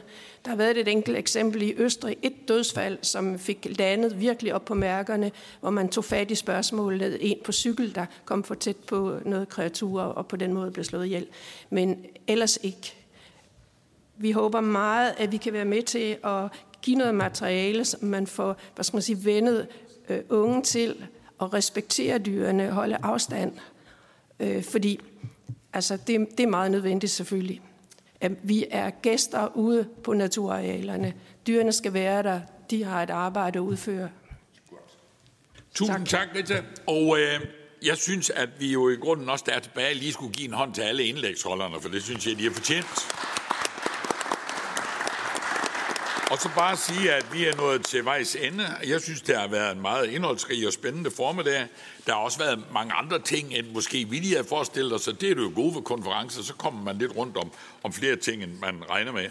Jeg vil gerne på vegne af Kulturvalget slutte af med at sige alle en stor tak, for at I vil tage tid til at komme til Christiansborg i dag og dele ud af jeres personlige beretninger, viden og erfaringer. Øh, jeg vil også gerne sige, at jeg har en lille gave med til jer, eller det har jeg nu ikke, det har Folketinget, men øh, det er bare mig, der får lov at overrække den, fordi at jeg er formand for udvalget, men det er Folketinget, der har det. Så den giver jeg lige om et lille øjeblik. Jeg vil også gøre nogle af mine øh, medarbejdere, de er så flittige, så hvis I vil gøre det, så vil det være fint. Og så ellers bare til jer alle sammen sige tak, fordi I kom. Kom godt hjem. Høringen er